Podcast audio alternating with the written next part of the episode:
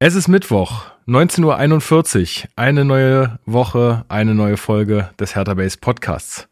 Ich bin Lukas und habe Corona, deshalb moderiert heute Marc die Sendung und hat Steven und das Präsidiumsmitglied Fabian Drescher zu Gast. Ich wünsche euch viel Spaß.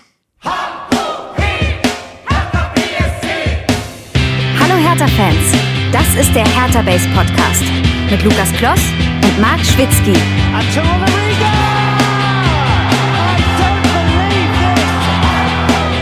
Das habe ich noch nie gesehen. Ein super schöner Tag heute. Wunderbar. Tolles Spiel, gewonnen. So, und jetzt habe ich das Redekissen in der Hand. äh, erste Grüße gehen natürlich raus an Emilien Lukas. Ey, Lukas, alte Socke. Ich wünsche dir alles, alles Gute, gute Besserung. Ähm, der Mann ist gerade wirklich nicht fit. Er hätte heute gerne teilgenommen, aber es ging schlichtweg nicht. Er kümmert sich heute rein um die Technik und den Quatschpart, den übernehme ich. Also eigentlich alles so wie immer. Und wir sind auch so wie immer quasi zu dritt ähm, mit mir dabei. Investigativen Steven. Grüße. Hi. Ja, tatsächlich für meine Verhältnisse relativ lange nicht mehr dabei gewesen. Stimmt. Ähm, ja, freue mich wieder dabei zu sein. Äh, natürlich auch pünktlich zum sportlichen Aufschwung. Jetzt natürlich auch, der damit auch wieder je beendet wird. Pickt er sich die Rosinen hier raus. Ja, aber das ist gar nicht unser Hauptthema heute, sondern unser Hauptthema ähm, hat mit unserem Gast zu tun, nämlich Präsidiumsmitglied Fabian Drescher. Hallo Fabi. Hallo Steven, hallo Marc und äh, hallo Lukas und vor allem gute Besserung und vielen, vielen herzlichen Dank für die Einladung. Mensch, wie du hier gleich, äh, wie wir gleich ein Moderationsduo gebildet haben, das fand ich schön. Wie wir uns da gerade den Ball hin und her geschossen haben. Ja, ich habe tatsächlich auch überlegt, ob ich nochmal zurückgebe hm. den Ball oder ob ich direkt verwandle. Ähm, ja. Aber hast du souverän gemacht, dann darf ich mich nicht beschweren, wenn er am Ende drin ist. Ähm, so also, willkommen. Wir hatten ähm, ja schon zum Hoffenheim-Spiel eine Folge aufgenommen ähm, die sich ja nur um das Spiel gedreht hat und auch sehr, sag mal, unvorbereitet, sehr taufrisch, sehr, sehr authentisch, wie man heutzutage sagen würde, äh, war äh, Lukas und ich äh, in Lomitz Handy angeschmissen und ab dafür und durften dort ein 3 zu 0 besprechen, haben aber alle anderen Themen quasi außen vor gelassen. Das eine Thema, was heute viel Raum einnehmen wird, konnten wir noch gar nicht besprechen, weil es dann am Morgen danach äh, quasi stattgefunden hat. Das jetzt schon berühmt-berüchtigte Windhorst-Interview. Dazu kommen wir noch. Zum anderen hatten wir jetzt aber keinen News-Teil oder ähnliches. Wir haben uns wirklich nur auf das Spiel bezogen, damit ihr da ein bisschen Futter habt. Wohl wissend, dass wir diesen Mittwoch noch eine Folge aufnehmen werden. Und ich, ich starte mal anders. Wir, bevor wir den News-Teil machen, Fabi, bevor ich hier großen Quatsch erzähle oder so, erzähl doch mal, wer du bist, Präsidiumsmitglied, das haben wir jetzt schon mitbekommen. Erzähl da gerne, wie da der Weg war und was dich ansonsten mit Hertha verbindet. Ähm, erzähl doch einfach mal, dass die Leute ein Gefühl für dich bekommen, die dich jetzt eben nicht von irgendwelchen Mitgliederversammlungen oder ähnliches kennen. Ja, sehr gerne. Also klar, vorgestellt habt ihr mich. Ich bin Fabian Drescher. Ich bin 39 Jahre alt, bin verheiratet, habe zwei Kinder, die jetzt hoffentlich auch schlafen. Ähm, ja, bin seit 2016 Präsidiumsmitglied seit Kindertagen Herr Hertaner, seit 1997 Dauerkartenbesitzer und äh, bin eigentlich äh, sehr, sehr, sehr, sehr, sehr basisverbunden. Äh, von Beruf bin ich Rechtsanwalt und ähm, bin, man kann es sagen, über die Mitglieder und über die Fans jetzt dahin gekommen, wo ich im Präsidium bin und bin auch heute immer noch sehr, sehr dankbar für die Unterstützung und für das Vertrauen, was mir da entgegengebracht wird. Also, um das kurz zu machen, ähm, bin seit 2012 Rechtsanwalt und nachdem ich meine Anwaltszulassung hatte, bin ich ähm, über Kontakte von der Fanhilfe angesprochen worden, vom Förderkreis Ostkurve, ob ich nicht als Präsenzanwalt, weil ich mich auch, bin zwar hauptsächlich im Mietrecht aktiv, auch so für Strafrechtssachen interessiert habe, insbesondere für Fanangelegenheiten, bin ich angefragt worden von der Fanhilfe, ob ich mir nicht vorstellen könnte, an den Spieltagen als Präsenzanwalt vor Ort zu sein, weil es ja doch öfters mal Auseinandersetzungen mit der Polizei gegeben hat, beziehungsweise auch ähm, unverhältnismäßige, unverhältnismäßige Ingewahrsamnahmen auf der Stadionwache. Und ähm, das habe ich sehr gerne angenommen, das Angebot, und hat mir auch sehr viel Spaß gemacht. Und nach gut einem Jahr standen dann Vereinsgerichtswahlen an im Jahr 2013 und da bin ich wieder auch über die Fans angesprochen worden, ob ich mir nicht vorstellen könnte, dort im Vereinsgericht zu kandidieren. Das würde ja als Jurist durchaus passen. Bin damals auch angetreten und auch mit einem sehr guten Ergebnis ins Vereinsgericht gewählt worden. Da war ich dann zweieinhalb Jahre tätig und dann standen Präsidiumswahlen an 2016. Zum damaligen Zeitpunkt war ein Präsidiumsplatz vakant. Das heißt, einer war nicht besetzt. Und dann habe ich ähm, mich auch wieder mit ähm, Leuten aus dem Förderkreis Ostkurve zusammengesetzt, mit denen gesprochen und auch mit anderen Fans, ob die sich vorstellen könnten, eine Kandidatur von mir ähm, fürs Präsidium mit zu unterstützen und mitzutragen. Das waren sehr produktive und sehr tolle Gespräche damals und das wurde dann auch wohlwollend aufgenommen. Ich bin dann auch von ähm, Steffen Toll vom Förderkreis Ostkurve damals vorgeschlagen worden fürs Präsidium und dann auch letztlich tatsächlich gewählt worden. Hintergrund war, dass ähm, ich schon gerne auch von der, aus der Basis her mehr Einfluss nehmen wollte und auch die Mitgliederbelange mehr in den Verein reintragen wollte, als es dann zur damaligen Zeit gewesen ist. Und ja, dann hatte ich, ich sag mal, die ersten zwei Jahre Findungsphase im Präsidium, musste da erstmal meine Rolle finden. Das ist dann natürlich so, wenn man da als mit Abstand jüngster neu reingewählt wird, muss man erstmal gucken, wie ticken die Kollegen im Präsidium, wie funktioniert das alles. Da war ich, gebe ich zu, auch ein bisschen sehr zurückhaltend am Anfang, habe mich dann aber jetzt ganz gut reingefunden, sag mal so nach zweieinhalb Jahren, habe dann auch deutlich mehr Gehör gefunden, konnte einige Punkte ansprechen, die meines Erachtens damals gerade auch im Verhältnis zu Mitgliedern und Fans nicht gut gelaufen sind, um da Verbesserungen anzustreben, mache das aber auch heute immer gerne lieber im Hintergrund, als da irgendwie mit in die Öffentlichkeit zu gehen. Und ja, dann habe ich im Jahr 2019 den Vorsitz im Mitgliederausschuss übernommen, wo ich mich ja auch eigentlich gesehen habe, Mitgliederbelange vertreten. Und im Jahr 2020 bin ich dann bei der Wahl im Olympiastadion bei der Open-Air-Veranstaltung wiedergewählt worden ins Präsidium und bekleide weiterhin das Amt des Vorsitzenden im Mitgliederausschuss und ja, habe da jetzt, glaube ich, meine Rolle gefunden und bin damit auch sehr, sehr glücklich und hoffe, dass ich die auch weiterhin doch zur allgemeinen oder zu, zur größeren Zufriedenheit, so zufrieden wie man im Moment mit dem Präsidium sein kann, äh, wenn man so die öffentliche ja. Wahrnehmung hört, ausfülle und ja, arbeite gerne im Hintergrund, führe, viel, führe viele Gespräche intern, extern mit den Fans, mit den Mitgliedern. Und ja, es macht mir einfach Spaß und freue mich, dass ich hier wirklich was für meinen Herzensverein leisten kann und das auch hoffentlich noch ein paar Jahre weiter tun darf. Ich würde da ganz kurz noch, quasi. Ja, ich würde dann nur ganz kurz direkt einhaken, ähm, bevor es da irgendwie zu Irritation kommt oder so. Ähm, Fabi hat ja eben seine, seine Fansozialisation, den Fan-Hintergrund beschrieben. Und der ist, auch wenn er sich nicht so wirklich damals überschnitten hat, aber ja auch nicht so weit weg von, von meinem Weg, auch wenn ich wahrscheinlich noch ein bisschen weiter unten in der Ostkurve damals stand. Ähm, aber das ist halt auch der Grund, ähm, warum wir uns kennen. Und deswegen, da muss man auch kein Hehl draus machen.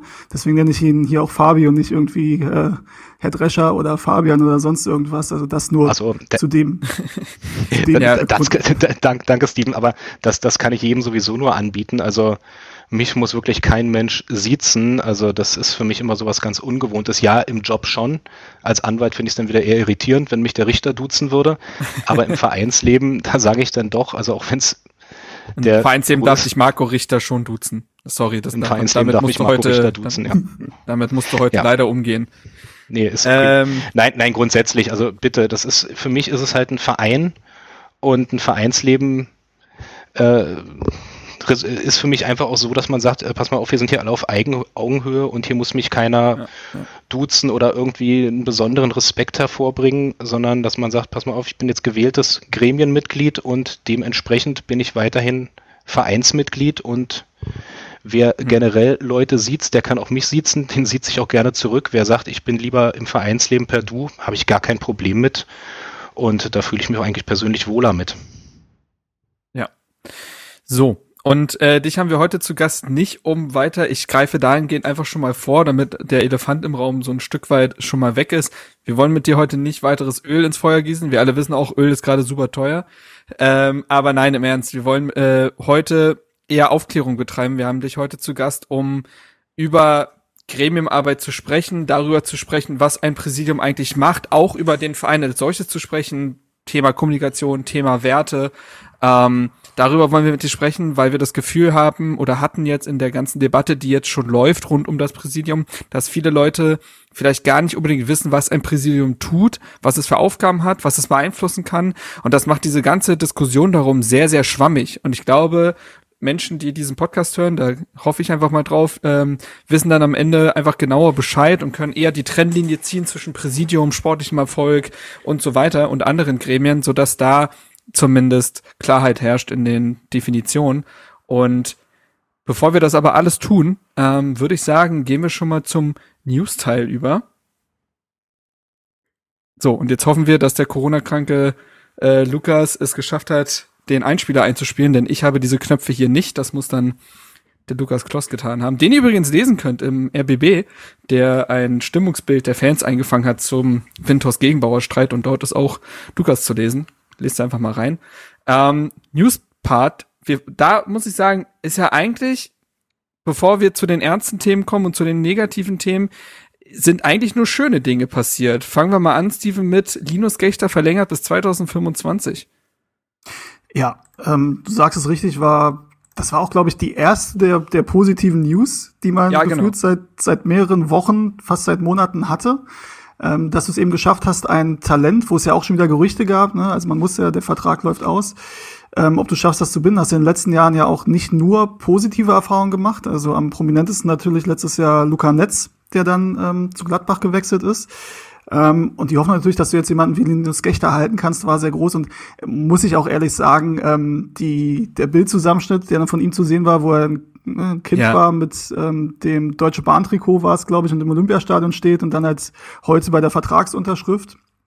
Ähm, das finde ich schon, ne, das, das ist halt cool. Und ich habe dazu auch, glaube ich, geschrieben, dass das halt das Ziel sein muss, dass du es schaffst, ähm, Leute, die Hertaner sind, ähm, an diesen Verein zu binden. Und das gilt, finde ich, sowohl für Spieler als auch für Offizielle, für Fans und so weiter. Und dass du nicht irgendwann sagst, so, als Kind finden sie irgendwann mal den Verein cool, oder bei Spielern irgendwie, wenn sie mal zwei, drei, vier, fünf Jahre hier sind mhm. und wenn sie weg sind, denken sie, boah, bloß wieder weg und man verliert kein positives Wort. Ich weiß nicht, ob das so eine, so eine ähm, selektive Wahrnehmung ist, aber irgendwie das Gefühl, bei Hertha hörst du seltener, dass die Spieler sich im Nachhinein noch positiv äußern. Also Fabian Lustenberger ist da ein positives Gegenbeispiel zum Beispiel. Aber sonst ne, ist es halt, finde ich, ein bisschen, bisschen schade, wie oft du das Gefühl hast, die sind alle froh, wenn sie weg sind. Und wenn du dann so einen Jungen hast, der seit Kindheit Herr Tana ist, ähm, ist das umso schöner, dass er hier bleibt. Und nicht nur, weil er Herr Tana ist, sondern weil ich auch der Meinung bin, dass er uns sportlich die nächsten Jahre wirklich weiterhelfen kann. Und er hat sich ja mit, mit der Perspektive für Hertha BSC oder für seine Zukunft bei Hertha BSC entschieden, dass dieser Verein auch durchaus die Möglichkeit abzusteigen also das muss man ja auch sagen, dass das schon ein Zeichen ist. Ähm, und dann, wenn der Vertrag jetzt verlängert wird, würde er im Sommer sehr wahrscheinlich dann eben nicht gehen. Also er hat sich da schon sehr im Neudeutschen committed. Ähm, jetzt, äh, Fabi, wie beobachtest du denn die Entwicklung bislang von Gechter? Äh, sehr positiv. Also ich freue mich über jeden, der aus dem Nachwuchs nach oben kommt und gerade in so jungen Jahren. Und wenn man dann noch so eine Bilder sieht, also da geht einem ja wirklich das Herz auf, wenn du siehst, da steht ein kleiner, wie alt wird er auf dem Foto gewesen sein, 8, 9, mit einem Hertha-Trikot in der Kurve und man sieht mir diesen Stolz an. Und dann siehst du bei der Vertragsunterschrift ja wirklich, Mensch, ich habe es geschafft, ich bin jetzt hier Profi, ich verlängere meinen Vertrag und ich habe hier eine Perspektive. Also ich finde das super, äh, gerne mehr davon. Ja, ich fand das auch ja, sag. Als, als aktueller Einschub, er hat heute sein Debüt gemacht für die U19, äh, für die U19-Nationalmannschaft. Ähm, haben 2-2 gespielt und leider schreibt, also die, die News, die ich hier sehe, ähm, schreibt, dass er bei, dass er an einem Gegentor maßgeblich beteiligt war und da gepatzt hat. Ähm, aber gut, das, also, ne, das sagt jetzt nichts aus, kann beim, kann beim Debüt mal passieren. Und man muss ja auch sagen, der ist, glaube ich, gerade erst 18 geworden im Februar. Richtig ähm, erstaunlich, wie weit er schon ist. Also sowohl von der abgeklettert, vom Mut, finde ich, wie er auf dem Platz auftritt, aber auch mhm. körperlich. Ähm, war ich mit 18 Wir hatten nicht so im Sommer drüber gesprochen, ne, dass der ja hochgerutscht ist, von Paul Dardai quasi hochgezogen für die Vorbereitung.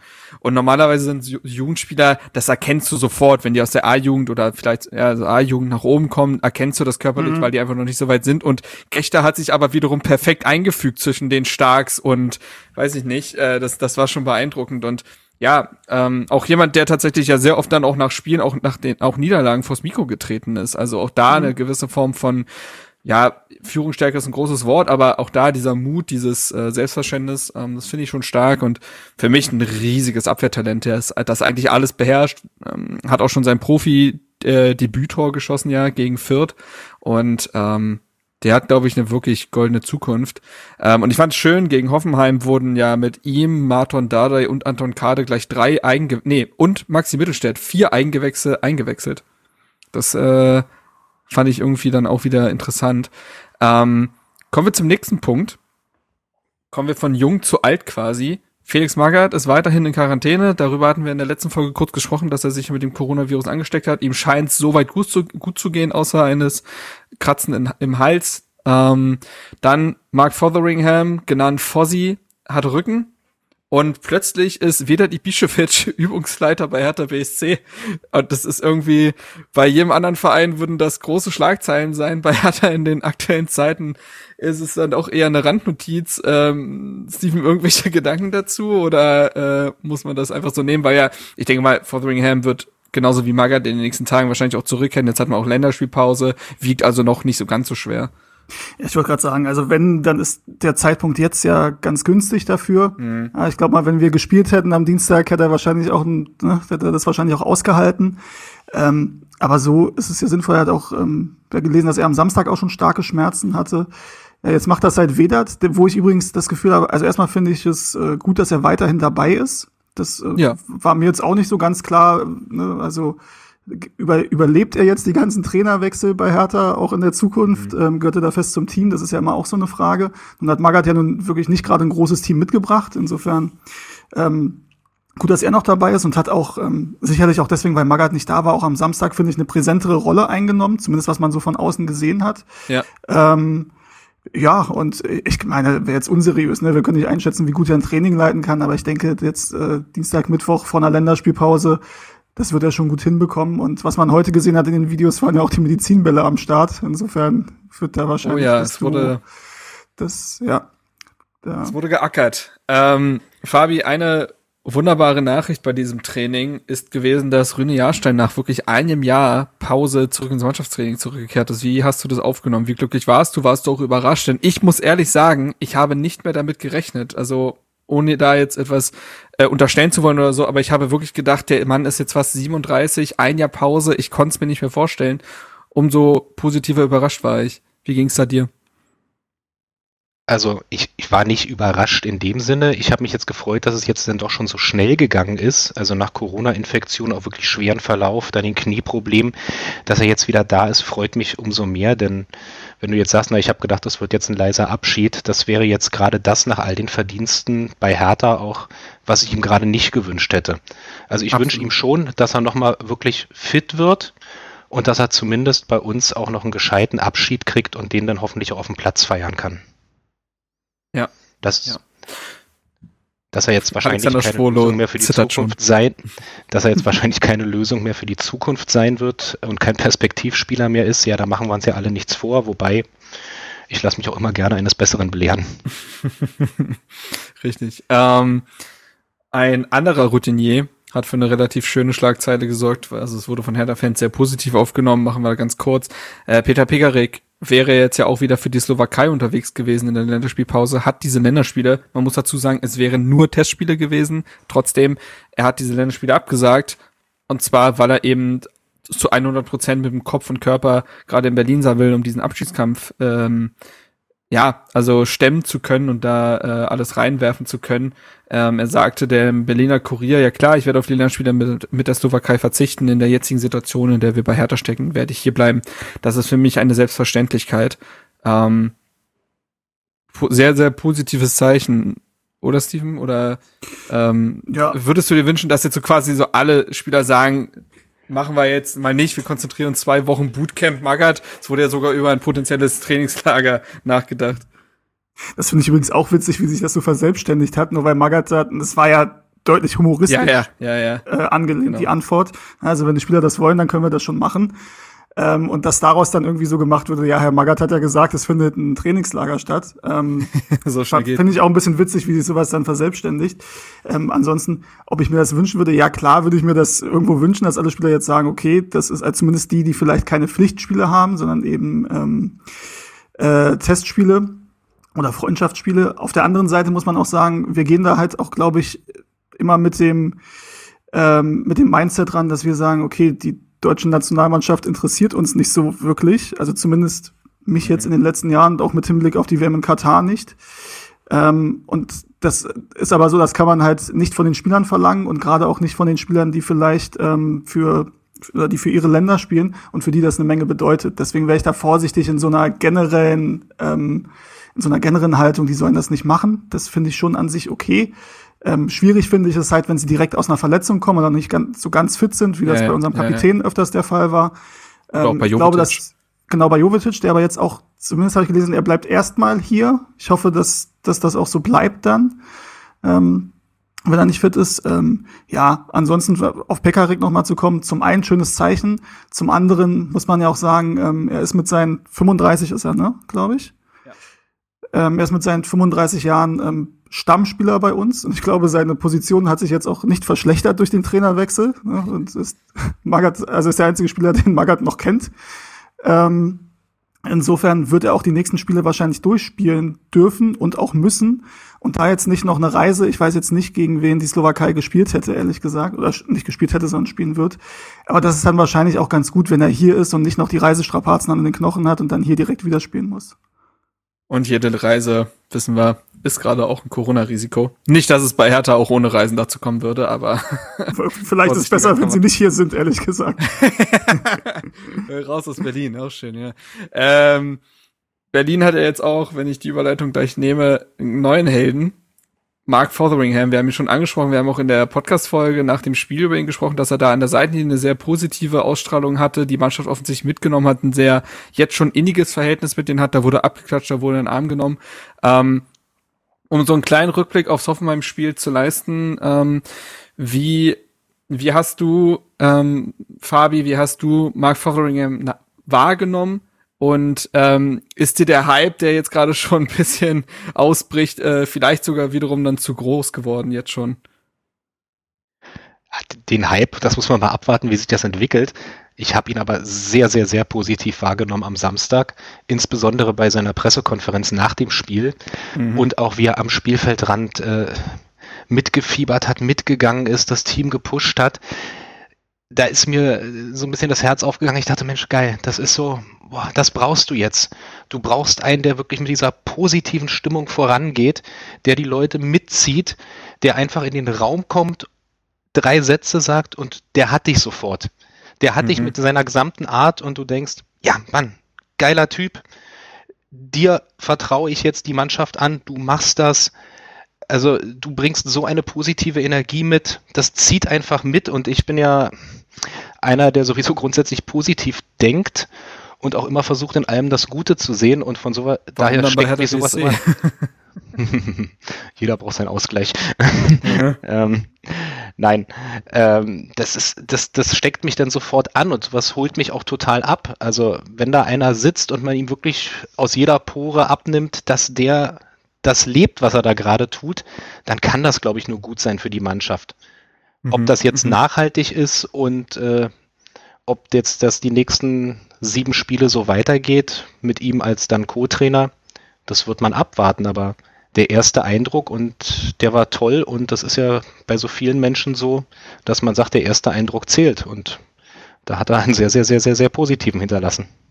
Ich fand es wirklich sehr schön, wie auf der Pressekonferenz kam ja dieser sehr, weiß ich auch nicht, plakative Braveheart-Witz eines Journalisten und also viel, also den hat er wirklich eingesagt, muss man sagen, in der Stelle. Also äh, das fand ich sehr, sehr schön und ich finde, ohne da jetzt, also die Vergleiche sind immer so doof für alle ungefähr, aber ich finde, in seiner Rhetorik erinnert er mich dann doch irgendwie an Paul Dardai, weil du dieses gebrochene Deutsch hast. Er ist, finde ich, grammatikalisch sehr gut dabei und kann sich ausdrücken, man versteht alle Gedanken. Trotzdem ist jeder Satz so ein eigenes Kunstwerk. Also wenn er da irgendwie sagt, ja, wenn jetzt hier mehr 25 als, als 25.000 sind, dann ist hier die Hell los. Und das fand ich, das sind so richtig schöne Sätze, die irgendwie mehr in Erinnerung bleiben als äh, so die die, ich sag mal, das PR-Gewisch der Muttersprachler, ähm, finde ich sehr angenehm. Steven, jetzt wurde ja, wie gesagt, der Hype ist groß, jetzt wird ja schon gerätselt, ist er der Mann für die Zukunft? wie, wie, wie siehst du ihn bislang? Er war ja auch derjenige, der gesagt hat, Taktik interessiert mich nicht so. Ja, was ich wollte sagen, ähm, nein, um Himmels Willen, das war nicht böse oder ironisch gemeint, nicht, dass hier wieder das Fass da aufgemacht wird. Also, ja, ja, nee, um Himmels Willen. Aber das ist natürlich, er bildet da natürlich ein paar Sprachperlen, das ist aber also rein positiv gemeint. Ich finde, mhm. fand die, die beiden PKs mit ihm super und bin auch voll auf seiner Seite, was äh, diese, diese Braveheart-Frage angeht, weil das ist nun wirklich, ne, also wenn du als deutscher Trainer im Ausland dann äh, gewinnst dein erstes Spiel, fragen sich irgendwie, ob du Currywurst mit den Spielern gegessen hast mm, oder was weiß ja, ich was. Also ja, witzig, weißt du, also bei Schotte bin, so, also so ein dämlicher Witz und wirklich, so, egal. Ähm, hat, er, hat er gut reagiert, finde ich, bin ich auf seiner Seite. Ähm, was dieses Taktik-Ding angeht, da sprichst du was Gutes an, weil da, muss ich ehrlich sagen, da reagiere ich ja eigentlich allergisch auf solche Aussagen. Ähm, ich erinnere mich, dass Niko Kovac hat das auch mal gesagt, als er kroatischer Nationaltrainer war. Und das ging dann mhm. auch so, hat die Runde gemacht, als er in Frankfurt als Trainer vorgestellt wurde muss man, glaube ich, sagen, ähm, wenn man Niko Kovac äh, und seine Trainerkarriere verfolgt hat, also so ganz ohne Taktik hat das, also wird das auch nicht funktioniert haben. Ja, also man, ja, das ja. ist immer, glaube ich, ja, schwierig von außen zu unterscheiden, was davon ist jetzt das, was er auf der PK von sich gibt oder in der, in der Öffentlichkeit und was ist das, was er der Mannschaft ähm, vermittelt. Ja, und also, wenn du dieses Spiel am Samstag gesehen hast, ich finde das ja süß, dass er sagt, Taktik interessiert ihn nicht, aber das glaube ich ehrlich gesagt nicht, wenn ich dieses Spiel gesehen habe. Ja, und da stark. Ich glaube, es ist so eine halbe Wahrheit. Ich glaube, es geht darum, das hat er dann da nicht so ausgedrückt. Ähm, ich glaube, es geht darum, wie gehe ich an Taktik ran.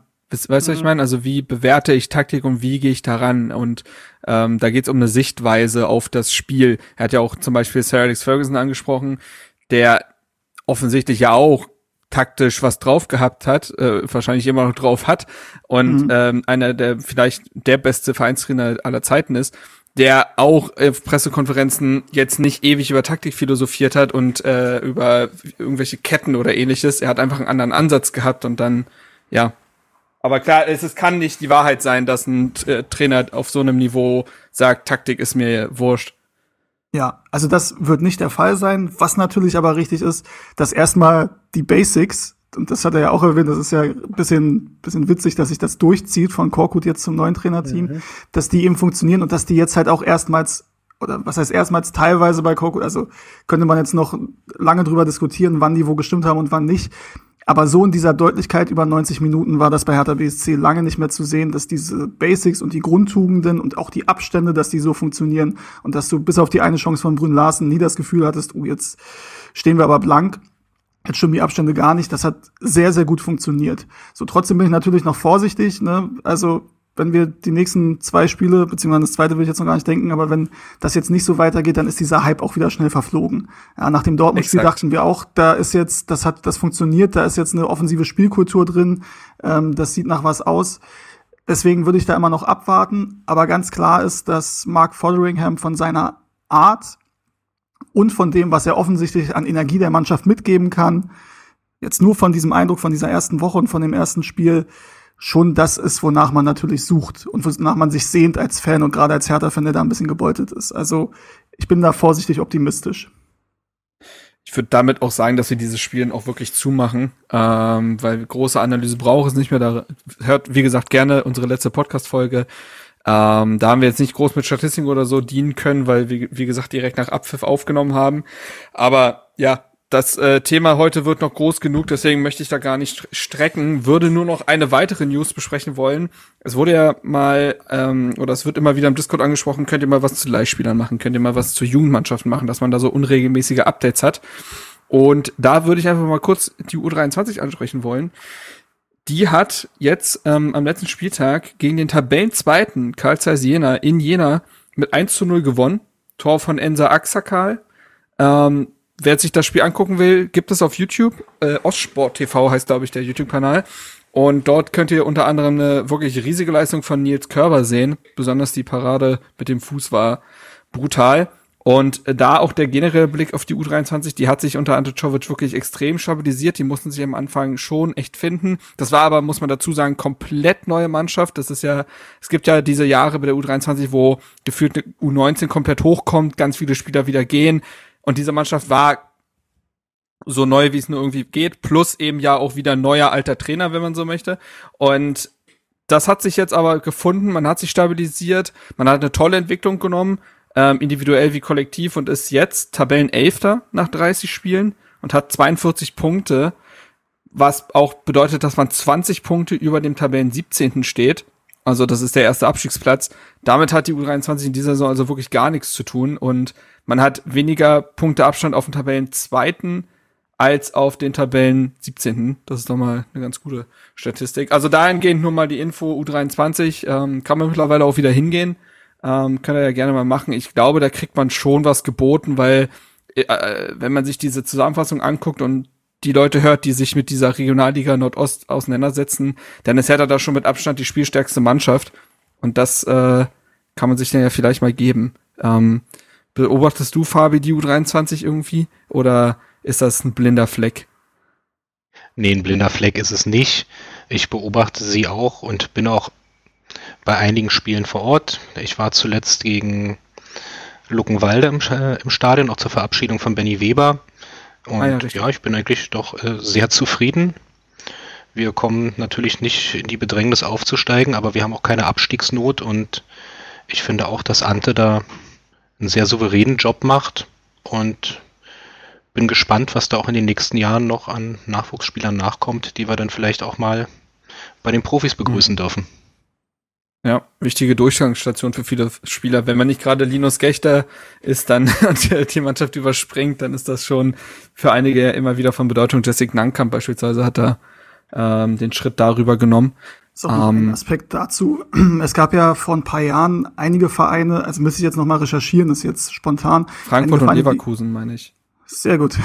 weiß, weiß noch gar nicht, was ich sagen will. ähm, genau, doch, die, doch die die U23 vom Spielbetrieb abgemeldet haben, weil sie gesagt haben, das ist im Endeffekt ähm, heutzutage nicht mehr so essentiell für die ähm, für den Übergang von Jugendfußball zu Profifußball, weil die, die es früher schaffen, schon aus der U9 oder die, die es überhaupt schaffen, ähm, es in der Regel schon aus der U19 zu den Profis schaffen. Ähm, ich glaube aber, dass es da auch mittlerweile wieder ein Umdenken gibt und mir ist so, als wenn Frankfurt, vielleicht bist du da auch informiert, Schwitzky, ähm, sogar wieder ja. dazu zurückgeht, ähm, also wieder eine U23 anmelden möchte. Haben sie. Ähm, okay. Haben sie. Also, ja, übrigens sind, glaube ich, starten, starten in der Hessenliga oder so. Übrigens, nächstes Spiel, was man äh, sich angucken könnte, wäre am Freitag, den 1. April um 19 Uhr im Amateurstadion. Ähm, ist wirklich immer ein Besuch wert, gibt sehr gute Currywurst bei den äh, Amateuren. Ist wirklich zu empfehlen. ähm, Sollst Fußball gucken, nicht essen. Derbys. Und es gibt, ja genau, und ähm, apropos Derby, da möchte ich auch noch mal sagen, ähm, es läuft ja aktuell der, der Mitgliedervorverkauf für das Derby gegen Union am 9. April um 18.30 Uhr. Ähm, der Verkauf ist gut gestartet, muss man sagen, angesichts dessen, ne, dass, also, dass das Stadion riesig ist, das wissen wir. Aber auch, ähm, dass es ja das erste Heimspiel ist, was Stand jetzt, hoffen wir, dass es so bleibt, unter Vollauslastung wieder stattfinden kann. Das ist natürlich ne, jetzt trotz der Inzidenzen, da wahrscheinlich auch, oder wegen der Inzidenzen einige auch sagen, worauf weiß ich nicht, ob ich das jetzt machen möchte. Ähm, aber da gibt es noch Karten, also wer Mitglied ist, sollte sich da um Karten bemühen. Ich glaube, ab dem 25., also ab Freitag, haben auch Dauerkarteninhaber aus der Saison 1920, also die letzte Saison vor Corona, die Möglichkeit, sich eine Karte zu holen. Ähm, und wer Herr Tana ist oder Herr Tana kennt, die ähm, äh, kein Mitglied sind, dann erstens Schande über euch und werdet Mitglied. Und zweitens. Ähm, Grüße gehen raus an Anna. Genau. Und zweitens, wenn ihr trotzdem zum Spiel wollt, dann äh, ist es, glaube ich, über Twitter möglich, dass ihr äh, Herr Tana findet oder über andere soziale Medien. Ähm, Discord die euch da, bei uns. Discord zum Beispiel auch. Und ich biete auch gerne die Möglichkeit an, schreibt mich gerne an. Wir kriegen das hin, dass ihr da auch versorgt werdet mit Karten. Allerdings, falls da jetzt irgendwie ein paar Unioner zuhören und denken, äh, da können sich jetzt Karten organisieren, das wird nicht funktionieren. Da will ich schon für sorgen. okay, gut. Dann haben wir den Punkt auch. Ähm dann würde ich sagen, kommen wir zum ja, größten Thema äh, dieser Sendung. Wir wollen aber auch da versuchen, nicht völlig auszuschweifen, weil eben so viele Dinge schon gesagt worden geworden sind. Ähm, Steven, überfalle ich dich damit, wenn ich, äh, wenn ich dich frage, ob du die Aussagen von Winters ungefähr, muss auch nicht wortlaut sein, wiederholen kannst? Wir reden jetzt über, man muss ja mittlerweile unterscheiden, äh, von welchem Tag du okay, redest. Okay, 20. März 2022. Ja, also wir reden über die Aussagen, die er bei Bild TV ähm, geäußert hat. Richtig. ähm, bei äh, Alfred Draxler, Draxler und weiter im Straten. Ähm, dazu muss man sagen, also Alfred Draxler, der ist ja auch, glaube ich, beim Doppelpass regelmäßig zu Gast. Ähm, mhm. Mit einer der Gründe, muss ich ganz ehrlich sagen. Also nicht der einzige, aber also schon ein deutliches, äh, ein deutlicher, ein deutliches Puzzleteil dabei, warum ich mir das nicht mehr gebe. Ähm, weil das einfach also absolut polemisch ist, was er macht. Und da rede ich jetzt gar nicht über Lars Winters oder so, sondern wie er sich regelmäßig zu Fan-Themen äußert von oben herab und da Verschwörungstheorien spinnt, inwiefern die Ultras äh, die Vereine bestimmen und die Vereine kuschen davor. Das ist wirklich weit weg von der Realität, was er macht. Und dass solchen Leuten eine Bühne gegeben wird, finde ich persönlich, also jetzt wird hier wieder Cancel Culture gerufen, nichts damit zu tun, aber dass sowas ungefiltert irgendwie sich als Journalismus bezeichnen darf, finde ich übel. Und bei weiter im Straten Grüße laut dem sind wir schon letztes Jahr abgestiegen. Ähm, das erstmal dazu. Und jetzt habe ich auch genug Zeit überbrückt, dass ich mir die Aussagen hier vorgelegt habe. Ein, ist ein Medienprofi, das ist der Wahnsinn. ähm, Windhorst, ich würde einfach mal vorlesen, wenn das okay ist für dich, Marc, oder für das euch. Das ist vollkommen okay. Windhorst sagte bei Bild TV am Sonntag, ich habe darauf gesetzt, dass man mit der Führung und dem Präsidenten an einem Strang ziehen kann, auch trotz der 50 plus 1 Regelung. Das hat bislang nicht funktioniert. Es könnte sehr unkompliziert sein. Bislang habe ich mich zu sportlichen Belangen nicht geäußert. Aber mir ist nach wenigen Monaten klar geworden, dass es unter der Führung von Gegenbauer sehr schwierig ist, als Team zu arbeiten. Ihm geht es nicht darum, den sportlichen Erfolg des Vereins herbeizuführen, sondern da geht es um Machterhalt. Da gibt es Seilschaften und Klüngelei. Dann die klare Forderung, ich bin ganz klar gegen die Spitze des Präsidiums und seiner Gefolgsleute. Es ist jetzt höchste Eisenbahn, dass wir das Ruder rumreißen. Ich setze auf die positiven, auf die positiven Effekte eines Neustarts und diesen Neustart brauchen wir auch an der Spitze. Also das sind erstmal, denke ich, die wichtigsten Aussagen. Also beziehungsweise eine wichtige kam noch. Äh, eine ah, wichtige ja. kam noch, die würde ich gleich noch ergänzen. Ähm, ich kann und werde kein neues Kapital mit dieser Führung investieren, aber ich würde mit Sicherheit in der ersten und auch in der zweiten Liga neues Kapital investieren, wenn die gut, wenn gute Leute wieder an der Vereinsspitze sind dazu angehangen, er möchte selber nicht fürs Präsidiumsamt kandidieren und hat auch selber keinen Kandidaten, den er jetzt hier und jetzt unterstützen oder ins Spiel bringen würde. Und ich glaube, noch eine wichtige Aussage war, dass er öffentlich sagte, er wüsste nicht, wo das Geld geblieben ist. Er könnte nicht genau sagen, was wohin geflossen ist und dass es dazu auch einen Fragenkatalog gäbe, der härter überreicht wurde, der aber noch nicht in Gänze oder noch gar nicht, das hat er nicht, glaube ich, klar gesagt, beantwortet worden wäre. So, wir sprechen ja auch immer hier sehr in Konjunktiven, weil wir zitieren müssen und weil in dieser Sache so viele Sachen Aussage gegen Aussage stehen, dass man nicht genau sagen kann, dass diese Aussage zu 100 Prozent wahr oder ähnliches. So, und auch da wieder der nächste Elefant im Raum. Windhorst greift das Präsidium an, vor allen Dingen Werner Gegenbauer, aber auch nicht näher genannte Gefolgsleute. Wir haben heute ein Präsidiumsmitglied da mit äh, Fabian. Fabian, warum äußerst du dich heute nicht? Das ist, also wir haben ja im Vorgespräch schon gesprochen und ich finde das zu 100 Prozent äh, nachvollziehbar. Ähm, möchte aber nur, nur die, damit die Leute es verstehen und sich nachher nicht fragen, ja gut, jetzt haben wir irgendwie, jetzt hatten sie da ein Präsidiumsmitglied da und jetzt äußert der sich nicht, ist ja auch irgendwie komisch. Nee, warum äußert er sich nicht? Also erstens ähm, denke ich, dass es jetzt äh, vor allem nicht der ist. Was heißt erstens, es ist einfach jetzt nicht der Zeitpunkt, sich dazu zu äußern. Der Verein hat im Moment das Problem, wir kämpfen um den Klassenerhalt. Und ich denke, dass alle Energie auf dieses Ziel gemünzt werden soll. Und da sollten wir uns jetzt alle geschlossen hinterstellen. Und das ist jetzt kein Zeitpunkt hier ähm, öffentlich zu debattieren. Und wie ich eben schon in meiner Einleitung sagte, ich bin sowieso jemand, der gerne sagt, ich bespreche Dinge intern und deswegen werde ich mich hier an der öffentlichen Debatte nicht beteiligen und äh, denke, es ist nicht der Zeitpunkt, das ist nicht der Ort und ja, ähm, hoffe ja immer noch, dass man vielleicht einige Sachen dann auch intern beilegen kann. Wir haben demnächst wieder eine Beiratssitzung da ist dann auch hoffentlich äh, ein Vertreter von Tenor da und da kann man vielleicht auch ein paar Sachen nochmal intern ansprechen und damit ist es dann auch für mich gut. Er selber wird ja dann nicht mehr dabei sein. Das kann man ja auch sagen. Ähm Wollte wollt ich gerade sagen, ihn wirst du dann dort nicht antreffen, falls er überhaupt mal anzutreffen war. Das ist ja die nächste Geschichte. Dazu kommen wir aber, glaube ich, noch in der ähm, ja. in der Argumentationsweise des Ganzen. Denn bislang haben wir uns alle, glaube ich, relativ zurückgehalten, darüber zu sprechen, auch weil das nichts für 240, äh, 280 Zeichen auf Twitter ist. Steven, wie, das ist eine erstmal sehr allgemein gestellte Frage, weil wir werden in die einzelnen Aspekte hereinkommen. Wie hast du diesen Auftritt wahrgenommen? Was waren, Was waren deine ersten Gedanken dazu, beziehungsweise jetzt auch mit ein paar Tagen Abstand? Wie denkst du darüber? Ja, also die ersten Gedanken waren, ich muss ehrlich sagen, ich habe mir das nicht live angeguckt. Ich weiß auch gar nicht, wie ich das live gucken könnte, ehrlich gesagt, weil ich jetzt nicht irgendwie Bild TV mir eingerichtet habe oder sonst irgendwas.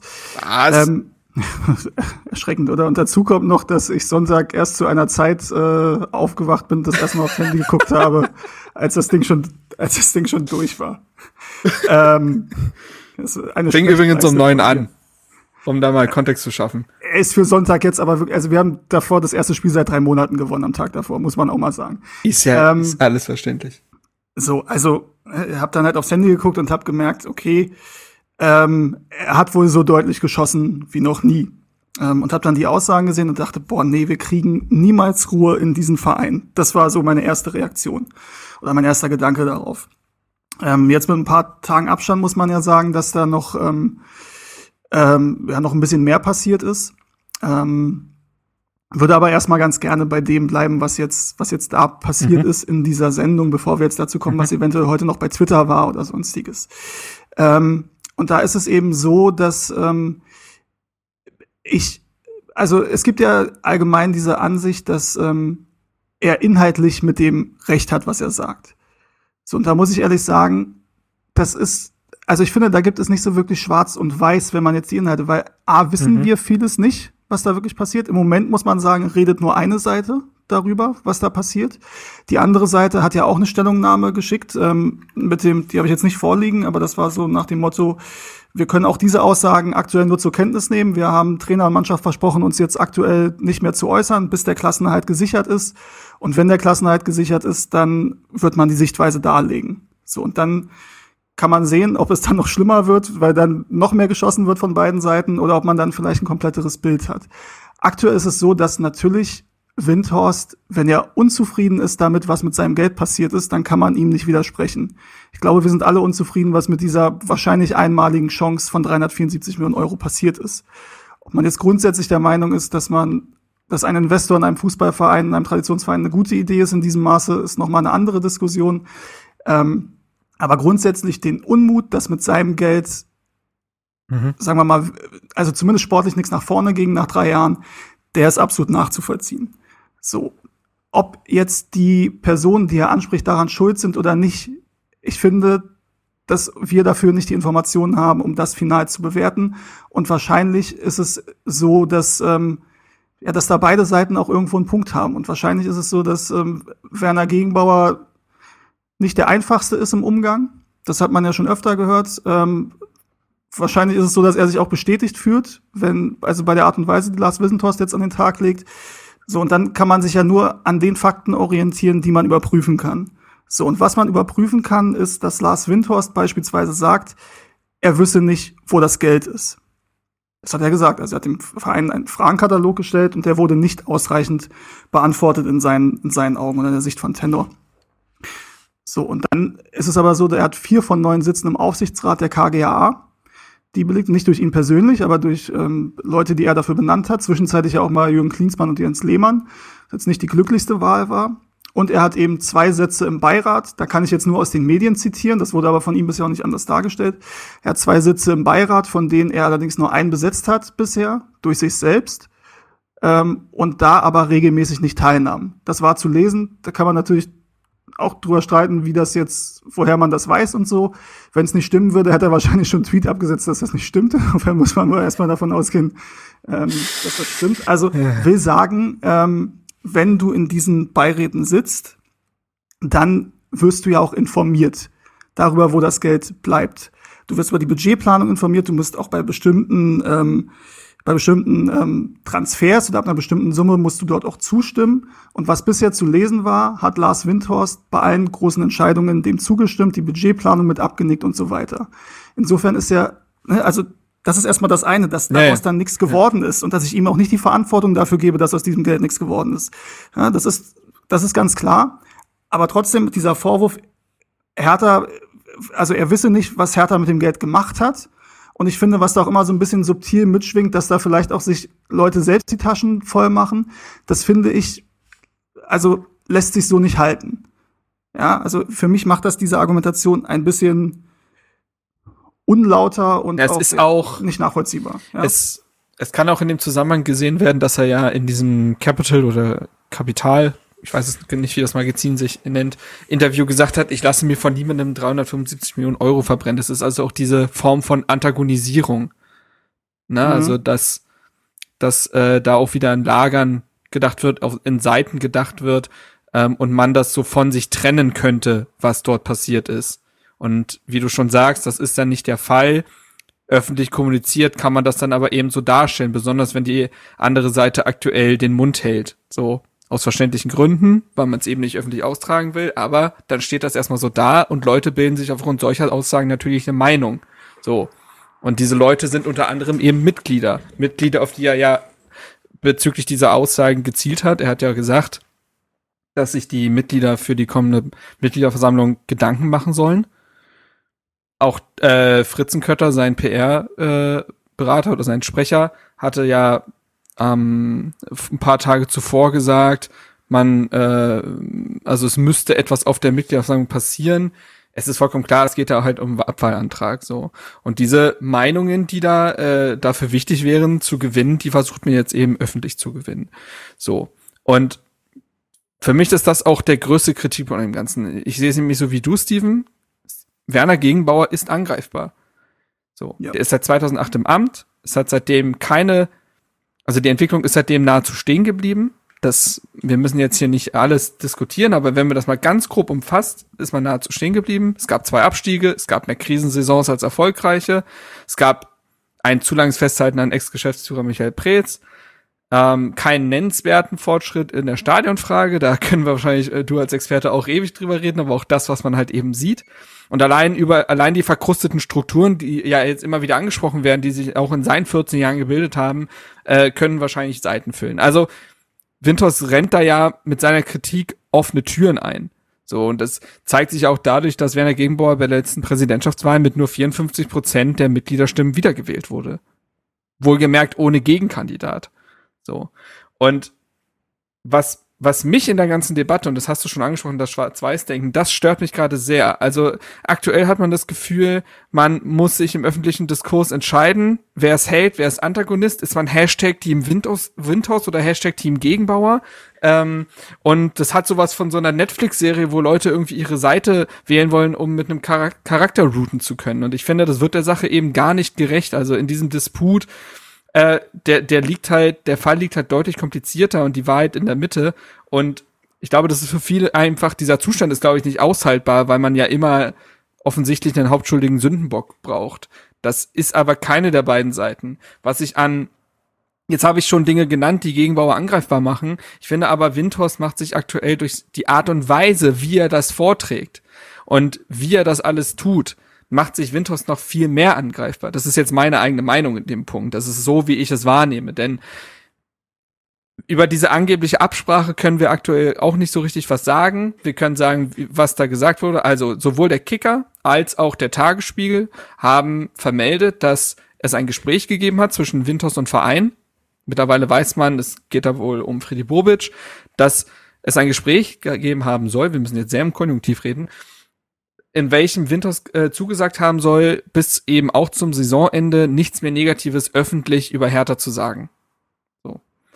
Ein Tag nachdem das dann von Medien gemeldet wurde, gab es dann, glaube ich, dieses, oder zwei Tage später gab es dann eben dieses Bild-TV-Interview, was all das natürlich extrem konterkariert hat, weil Winters so deutlich geschossen hat wie noch nie zuvor. Anscheinend gibt es da Missverständnisse, wir wissen es nicht genau. Also entweder eine der beiden Seiten lügt oder es gibt ein fatales Missverständnis darüber, was in diesem Gespräch festgelegt wurde. Auf jeden Fall, diese Absprache gab es nie oder wurde nicht eingehalten. So, das nur, das nur dazu, da können wir einfach nicht, da waren wir ja nicht dabei bei den Gesprächen. Abseits dessen ist es aber trotzdem so, dass ich den Stil von, von Windhorst extrem kritisiere. Es ist ein, das Vereinswesen sieht offensichtlich ja Wege vor, sich einbringen zu können und Einfluss steigern zu können. Du hast gerade angesprochen, er hat vier von neun Sitzen im Aufsichtsrat, er hat zwei Beiratssitze, das ist nirgendwo die Mehrheit. Aber Es sind Sitze in diesen Gremien. Und wenn ich diese, und, und über diese Gremien könnte ich ja, ich könnte Einfluss steigern, ich könnte Meinungen ähm, versuchen zu beeinflussen, ich könnte auch dort Lobby gegen Gegenbauer machen und, und so weiter. All das, was gerade öffentlich passiert. Und wenn ich dann schlichtweg faktisch nicht da bin, dann dann entziehe, dann, dann, dann schöpfe ich nicht alle Möglichkeiten, alle internen Möglichkeiten aus. Und das ist für mich dann der Punkt, wo die gesamte Kritik ihren Boden verliert. Natürlich ist Gegenbauer, das wissen wir äh, nach all den Jahren, ein schwieriger Typ. Und ich glaube auch, dass sich Hertha und Werner Gegenbauer dieses Investment zu einfach festgestellt, äh, zu einfach vorgestellt haben, im Sinne von, wir nehmen das Geld, aber danach findet keine Art der Kooperation mehr statt. Natürlich ist man, sollte man sich nicht abhängig von einem Investor machen. Und natürlich hat Lars Winters mit den Personalien Klinsmann-Lehmann beispielsweise kein großes Fingerspitzengefühl bewiesen. Und man muss schon aufpassen, ihn in sportliche Belange mit einzubeziehen. Trotzdem muss es da schon eine Form von Miteinander geben. Ich glaube, da hat man dann oft tatsächlich sich also zu konsequent den Rücken ähm, gegen äh, Winters zugedreht. Also natürlich hat Gegenbauer dahingehend bestimmt auch Anlass zur Kritik geboten. Aber nicht die vom Vereinswesen gedachten Optionen auszuschöpfen, um dann quasi die Abkürzung, den Shortcut über darüber zu nehmen, die öffentliche Meinung beeinflussen zu wollen, um zu bekommen, was man möchte. Das ist kein Stil und das sollte eigentlich alle Leute dahingehend sensibilisieren, dass es fraglich ist, ob man diesen hm, wie nenne ich das, diesen Methoden folgen möchte und der Person folgen möchte, die diese Methoden anwendet. Das finde ich nämlich in der Tat extrem schwierig. Ja. So, jetzt habe ich, also ich relativ lange geredet, aber. Also ich stimme dir da an allem zu. Wir müssen natürlich auch irgendwann dann wieder über Dinge reden, bei denen Fabi auch äh, mitreden kann. Weil erstmal, also ich finde das klar. völlig richtig, dass, dass er sagt jetzt, ähm, hat er ja gut dargelegt, ja, warum er sich dazu nicht äußert und das sehe ich genauso. Aber ja, also wir sind ja zum Glück frei, auch wenn da manchmal was anderes behauptet wird und können darüber reden. Können oh Gott, darüber du hast was, du hast mir Screenshots geschickt. Es ist der Wahnsinn, Leute. Ihr wisst nicht, was für Verschwörungs Verschwörungstheorien im Netz zu uns und zu meiner Person herumschwirren. Ja, das ist genau. Also lass mich kurz was dazu äh, sagen, dann können wir darauf auch gerne noch mal eingehen, inwiefern mhm. wir hier auch beiden Seiten die Möglichkeit einräumen, sich zu äußern, nicht nur der einen Seite. Oh ja, genau. Es ist, es ist nämlich, es ist so, also grundsätzlich, da mache ich keinen Hehl draus. Also Grund aufgrund meiner, meiner Sozialisation, meiner Fußballsozialisation und wie ich zum Fußball gekommen bin und ähm, seit wann ich in der Kurve äh, stehe oder, oder auch stand damals und auch im, im Gästeblock, ich bin kein großer Freund von Investoren im Fußball. Das so, Full Disclosure, das ist einfach so, das gehört zur Ehrlichkeit dazu. Und bisher sehe ich mich auch jetzt, also sehe ich mich nicht vom Gegenteil bestätigt, muss ich ehrlicherweise sagen. Das Aber muss ich ja sagen, die Beispiele in Deutschland haben dich ja bislang auch nicht äh, dahingehend richtig. irgendwie in deiner Meinung äh, beeinflussen können. So ist es, ja. Das heißt ja aber nicht, ja, und äh, noch, wo wir schon bei Full Disclosure sind, natürlich haben wir auch schon öfter äh, gesprochen, durch die Stadioninitiative und auch Aktion Hertha-Kneipe damals, natürlich hat man da auch Kontakt zu Entscheidungsträgern im Verein. Das ist ganz logisch, ja. Aber die Annahme, dass jetzt irgendwie ähm, Werner Gegenbauer zu Hertha Base sagt, ihr macht jetzt das und das, die ist so weit weg von irgendeiner Realität. Der Typ hat nicht meine Handynummer und ich habe nicht seine Handynummer. Ich glaube, Marc, du hast ihn einmal in deinem Leben getroffen, wahrscheinlich beim äh, beim Podcast. Und bei mir kommt noch bei mir kommen noch zwei Termine dazu, wo wir uns bezüglich des Stadionthemas äh, und des Stadionthemas unterhalten haben. So daraus, ja, daraus ergibt sich nicht, dass ich nicht irgendwie Kritik äußere. Und dasselbe gilt für alle anderen Entscheidungsträger im Verein. Und natürlich, ne, man kennt mich, die meisten, die hier zuhören, kennen mich nicht privat. Ich habe kein Problem damit, den Leuten zu sagen, wenn mich was stört. Und natürlich gibt es Dinge am Präsidenten und an der ganzen Entwicklung von Hertha BSC, die mich stören. Und da kommen wir dann auch gleich drauf, da können wir dann noch drüber reden, was die Kommunikation des Vereins angeht, mhm, ähm, mhm. ja, wie sich, wie sich Hertha BSC da darstellt. Ähm, was in den letzten Jahren haben wir auch drüber, oft drüber gesprochen, was ähm, als Paul Keuter angefangen hat ähm, und die, die Marketingkampagnen, die es damit rumging und dass man vergessen hat, die eigenen Fans mitzunehmen, äh, dass ich immer gesagt habe, Hertha ist für mich mehr Eckkneipe als irgendwie, keine Ahnung, Berlin Mitte, fancy Soho-Haus oder das ist wahrscheinlich nicht mal Mitte, ich weiß nicht mehr, wo es ist genau. Aber ihr versteht, was ich meine grundsätzlich so. Also es ist nicht so, dass ich da irgendwie unkritisch rumsitze. Ich erzähle den Leuten, äh, oder ich sage den Leuten, wenn ich Kritik an ihnen habe. Und natürlich habe ich auch immer gesagt, ist Werner Gegenbauer nicht der Präsident, äh, wo ich sage, da geht mir das Herz auf. Das haben wir sogar hier mal besprochen, dass wir gesagt haben, der Verein ist auf kommunikativer Basis. Da war Michael Preetz noch hier Geschäftsführer und eben mhm. nicht nur Geschäftsführer Sport, sondern auch Kommunikation. Da haben wir gesagt, ne, das ist halt relativ, da gab es auch keinen Sportdirektor, da gab es keinen Arne Friedrich, ähm, dass das eben dünn aufgestellt ist, wenn man zum zum Vergleich mal nach Frankfurt guckt. Nun muss man auch sagen, Frankfurt hat natürlich auch wahrscheinlich den Präsidenten der Bundesliga, ähm, der nach außen hin am offensivsten auftritt und ne, wahrscheinlich das mit das größte Ansehen in der Bundesliga genießt. Ähm, aber, aber natürlich wir trägt ein so harter, knurriger Berliner Knochen wie ja. Werner Gegenbauer dann eben nicht zur positiven Kommunikation bei.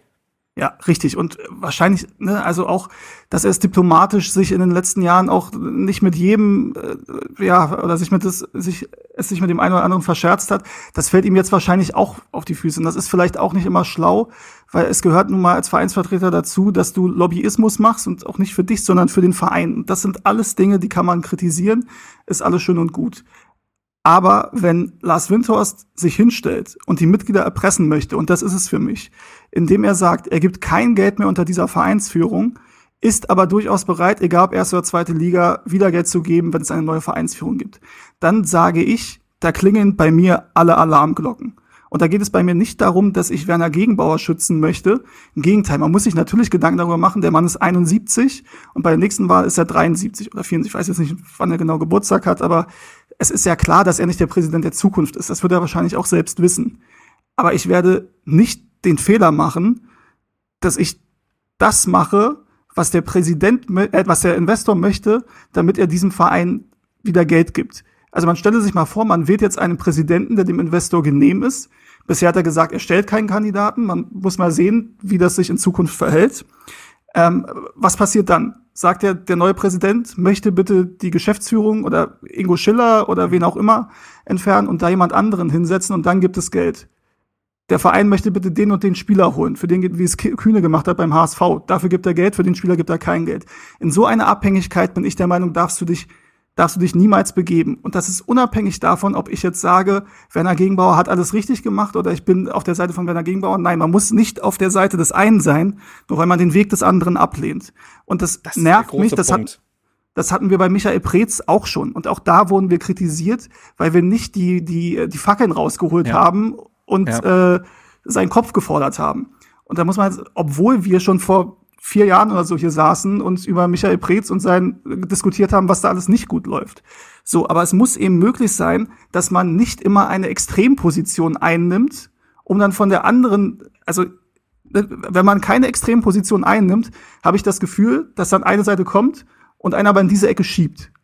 Verstehst du, was ich meine? Ja, ja, also, ja, das ist ja auch ein Symptom unserer Zeit, das muss man ja auch dazu sagen. Ne? Also das, das zieht sich ja durch, seit, besonders seit Social Media, extrem durch. Dass Leute auch gefühlt verlernt haben zu diskutieren. So, und dass alle, äh, dass alle das als eine Bühne sehen, um sich möglichst in einer Rolle wiederzufinden. Also das ist natürlich auch ein Symptom unserer Zeit und das sieht man hier auch und das ist ja auch der Punkt, dass, wie, wie ich schon gesagt habe, Lars Winters hätte die Möglichkeiten, innerhalb des Vereins Dinge zu beeinflussen, eben auch bei, auch mit dem Hinblick darauf, dass Werner Gegenbauer nicht mehr ewig Teil dieses Vereins sein wird in also in operativer Rolle. Ähm, aber das wäre wahrscheinlich müßig, das wäre wahrscheinlich anstrengend und diese Muße und diese Zeit hat er vielleicht auch nicht, das kann sein, aber wie gesagt, dann quasi dieses andere Stilmittel zu wählen, ist für mich nicht legitim und man muss ja eben auch sagen, stellt ihn eben auch nicht als verlässlichen Partner dar. Wir sprechen da über jemanden, der mit jemandem, mit dem man zusammenarbeiten sollte, der sicherlich, wie gesagt, Anlass auch zur Kritik lässt, den, dass er ihn immer wieder öffentlich bearbeitet. Und das, das, das stelle ich mir nicht unter einem verlässlichen Partner vor. So, und ähm, jetzt mal fernweg von irgendwelchen Tranchenzahlungen, die vielleicht mal eine Woche zu spät kommen, ähm, ist das ein Punkt, der es extrem schwierig macht. Da korrumpiert, finde ich, die Art und Weise letztendlich den Inhalt der Nachricht. So, und ja. ähm, wie gesagt, wir haben jetzt tausend Kritikpunkte geäußert zu gegen Werner Gegenbauer. Wir hatten, finde ich, auch ein Gespräch im Dezember. Die Folge könnt ihr gerne noch mal hören. Die ist ja jetzt aktueller denn je, wenn man so möchte. Ich finde auch nicht, auch da ist es ein Gespräch geworden, wo wir ihm ja jetzt auch nicht, wenn sie nicht Honig um den Mund geschmiert haben. dann ja auch teilweise kritisch hinterfragt haben, ähm, ohne es da jetzt gefühlt eskalieren zu lassen. Man hätte sicherlich noch mal noch mehr pieksen können, aber es ist ja auch nicht in unserem Interesse gewesen. Wir wollten ja Dinge verstehen und Dementsprechend finde ich, sollten wir das Thema vielleicht an der Stelle fast schon wieder zumachen. Wir werden jetzt auch nicht über Axel Kruse und den ganzen Bums reden. Es tut mir leid, aber das ist ja auch nicht mehr zielführend. Ich finde, all das, was jetzt auch im Nachhinein passiert, macht das Ganze nur noch unwürdiger und verwässert auch jegliche Kritik. Und das ist nicht zielführend. Das ist nicht zielführend. Wir hoffen mal, dass jetzt erstmal Ruhe ist bis dann zur Mitgliederversammlung oder auch, ich denke mal, in den Tagen zuvor, wenn es dann um irgendwelche Anträge geht, um mögliche Gegenkandidaten, was auch immer.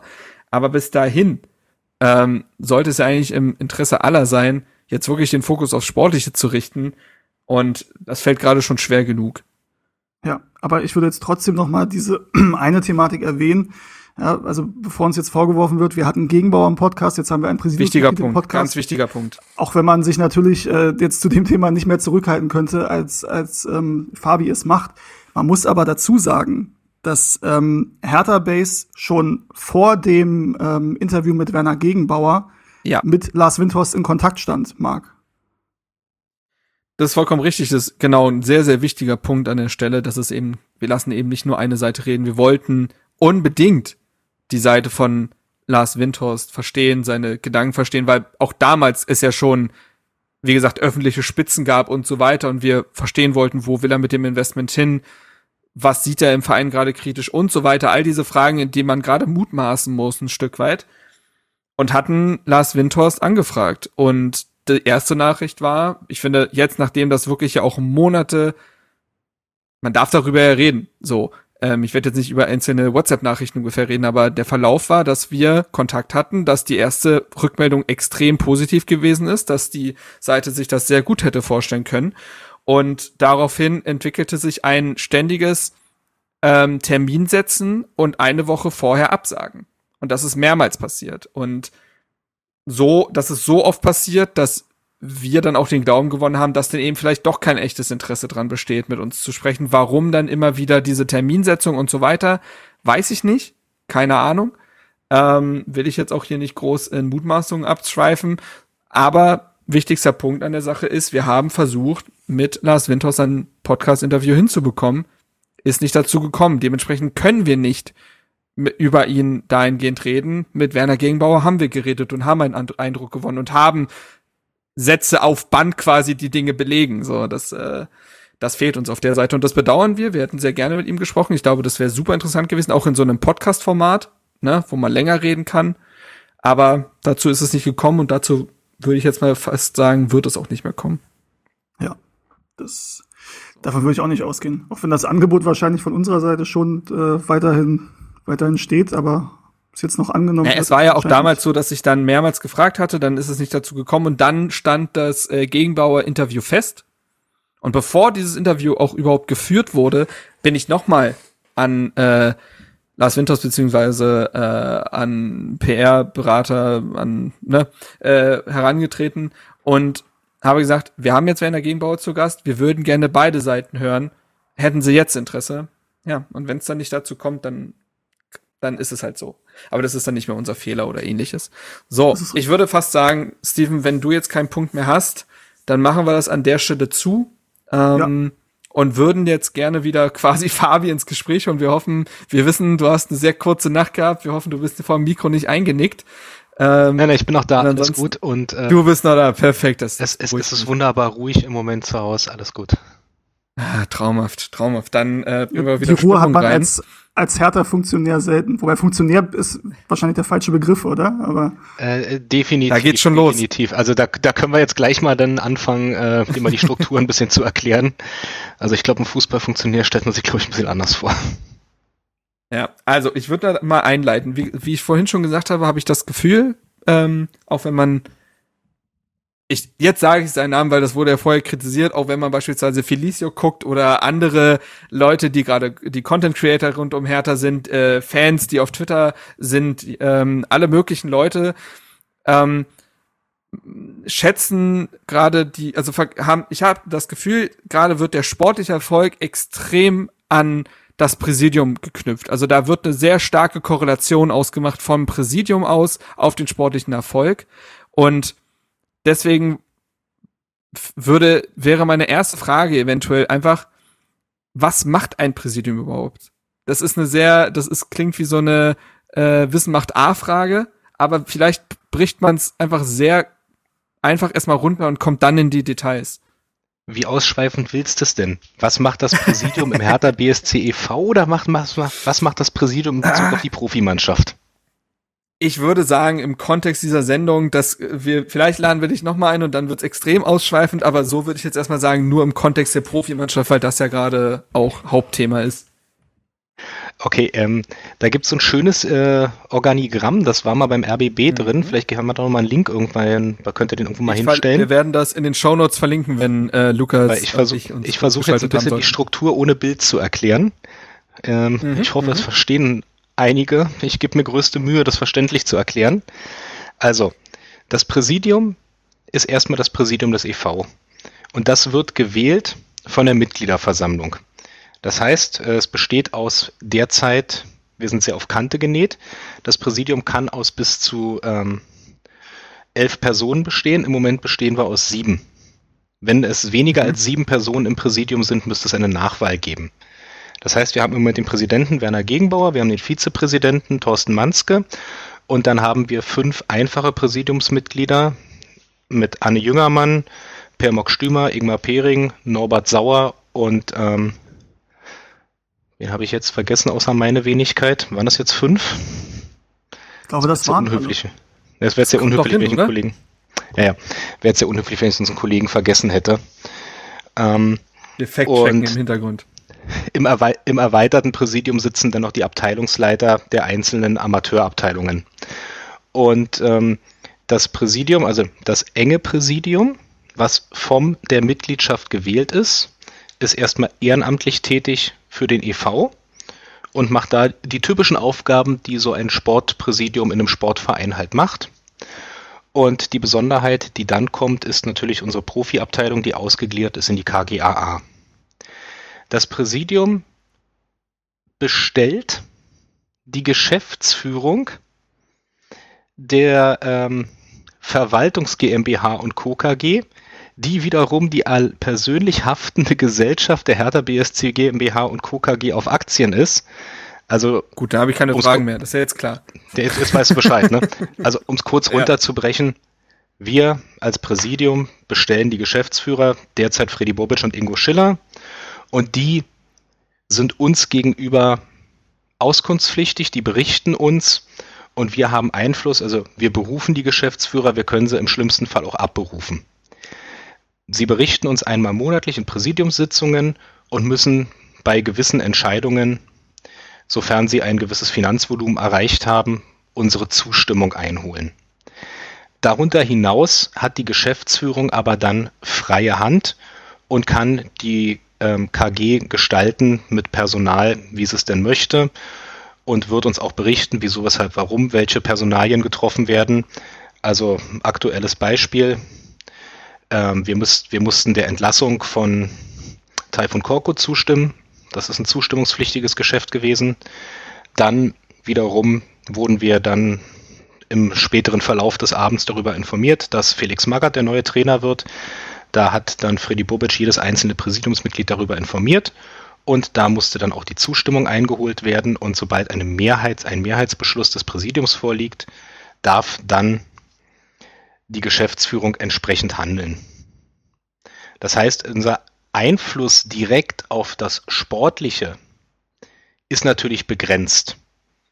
Denn letztlich geben wir natürlich auch ein großes Vertrauen in unsere Geschäftsführung, die wir ausgesucht haben.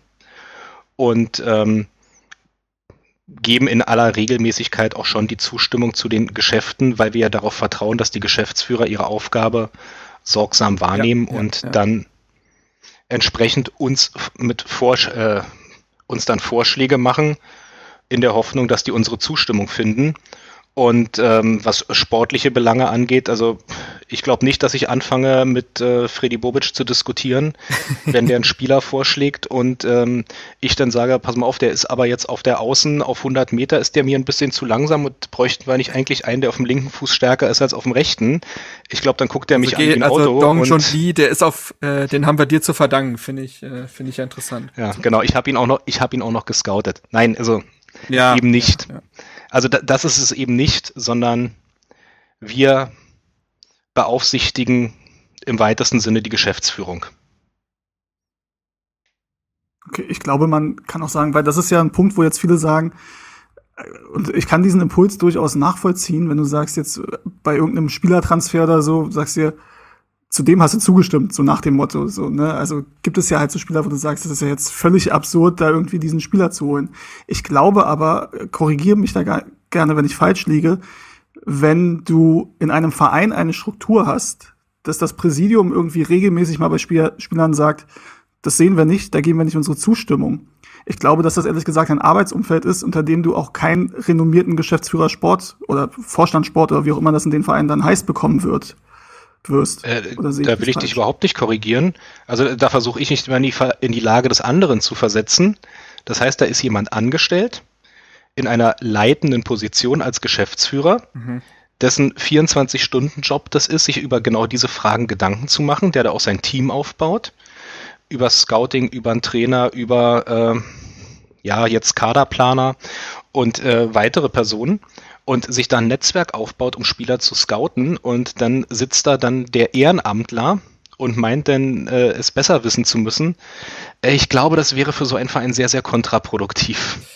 Und da Zumal, könnte ich auch, könnte ich auch den Unmut, Unmut des Geschäftsführers entsprechend verstehen wollte gerade sagen, so rum wären die Strukturen deutlich kritischer, würde ich sagen. Ähm, aber das ist auch der, also da will ich auch niemandem zu nahe treten im Präsidium, da sitzt ja jetzt auch kein ausgewiesener sportlicher Fachmann, der jetzt ehemaliger Fußballmanager ist oder ähnliches. Ne? Also das muss man ja auch sagen, dass da auch schlicht die Kompetenz dann in dem Bereich fehlen würde. Ähm, nee, und, und äh, ja, das auch, ist, das ist ja. auch eine Kritik, die nehmen wir, glaube ich, auch an. Dass man sagt, also der, ja, der also Fußballsachverstand könnte gegebenenfalls auch ein bisschen ausgeprägter sein. Aber auch da wiederum, bitte, also da sitzen Ehrenamtler und die sollen dann darüber befinden, ob die Entscheidung des Geschäftsführers Sport richtig ist oder falsch. Ich meine, wir haben natürlich auch alle auch eine Antenne dafür, dass wir merken, okay, da ist dann mal ein Transfer, ein Griff ins Klo, dann vielleicht ein zweiter, ein dritter. Aber wenn man dann merkt, dass es nimmt Überhand, dann fällt uns das natürlich auch auf, dass man dann sagt, okay, da müssen wir vielleicht jetzt doch noch mal reden, ob das jetzt alles so in die richtige Richtung geht. Ja. Aber das sind jetzt auch eher Geschichten aus der Vergangenheit. Als Ergänzung könnte dazu, man natürlich kritisch, ja. Wir haben ja im Aufsichtsrat des EV mit ähm, Andreas Schmidt, einen ehemaligen Bundesligaspieler, einen ehemaligen Hertha-Spieler. Also da ist ja dann das vorhanden. Natürlich, also finde ich, ist durchaus ein legitimer Punkt zu sagen, da wäre es vielleicht auch nicht verkehrt, wenn es das im Präsidium auch gäbe, jetzt ehemaliger Hertha-Spieler, wie auch immer, das ist ja dann, sei mal dahingestellt. Allerdings muss man ja eben sagen, ähm, das ist ja nicht so, dass irgendjemand ähm, kommt und sich seine Leute da ins Präsidium holt, sondern das Präsidium wird eben durch die Mitgliederversammlung gewählt. Und jeder kann, jedes Mitglied, ich glaube, seit, musst du seit einem Jahr Mitglied sein? Äh, um dich als Präsidiumsmitglied? Du musst ein Jahr lang Mitglied sein, um für ein Amt überhaupt generell in die Gremien von Hertha BSC kandidieren zu können, ja. Okay, was übrigens ganz schlau ist, um solche Szenen zu verhindern, wie vielleicht bei TB, obwohl da, da ging es jetzt nicht darum, dass sie in Ämter gewählt werden, aber trotzdem, ne, dass irgendwie, wer auch immer irgendwie einen Monat vorher Mitglied wird und dann versucht, da ein Amt zu bekommen, äh, mit dementsprechender öffentlicher, öffentlicher Kampagne ist das schon sinnvoll. Bei, bei TB, ja. bei TB war der Fehler noch ein ganz anderer, da war auch noch das Thema, dass man äh, vor der Mitgliederversammlung Mitgliedsanträge ausfüllen könnte und auch noch stimmberechtigt war.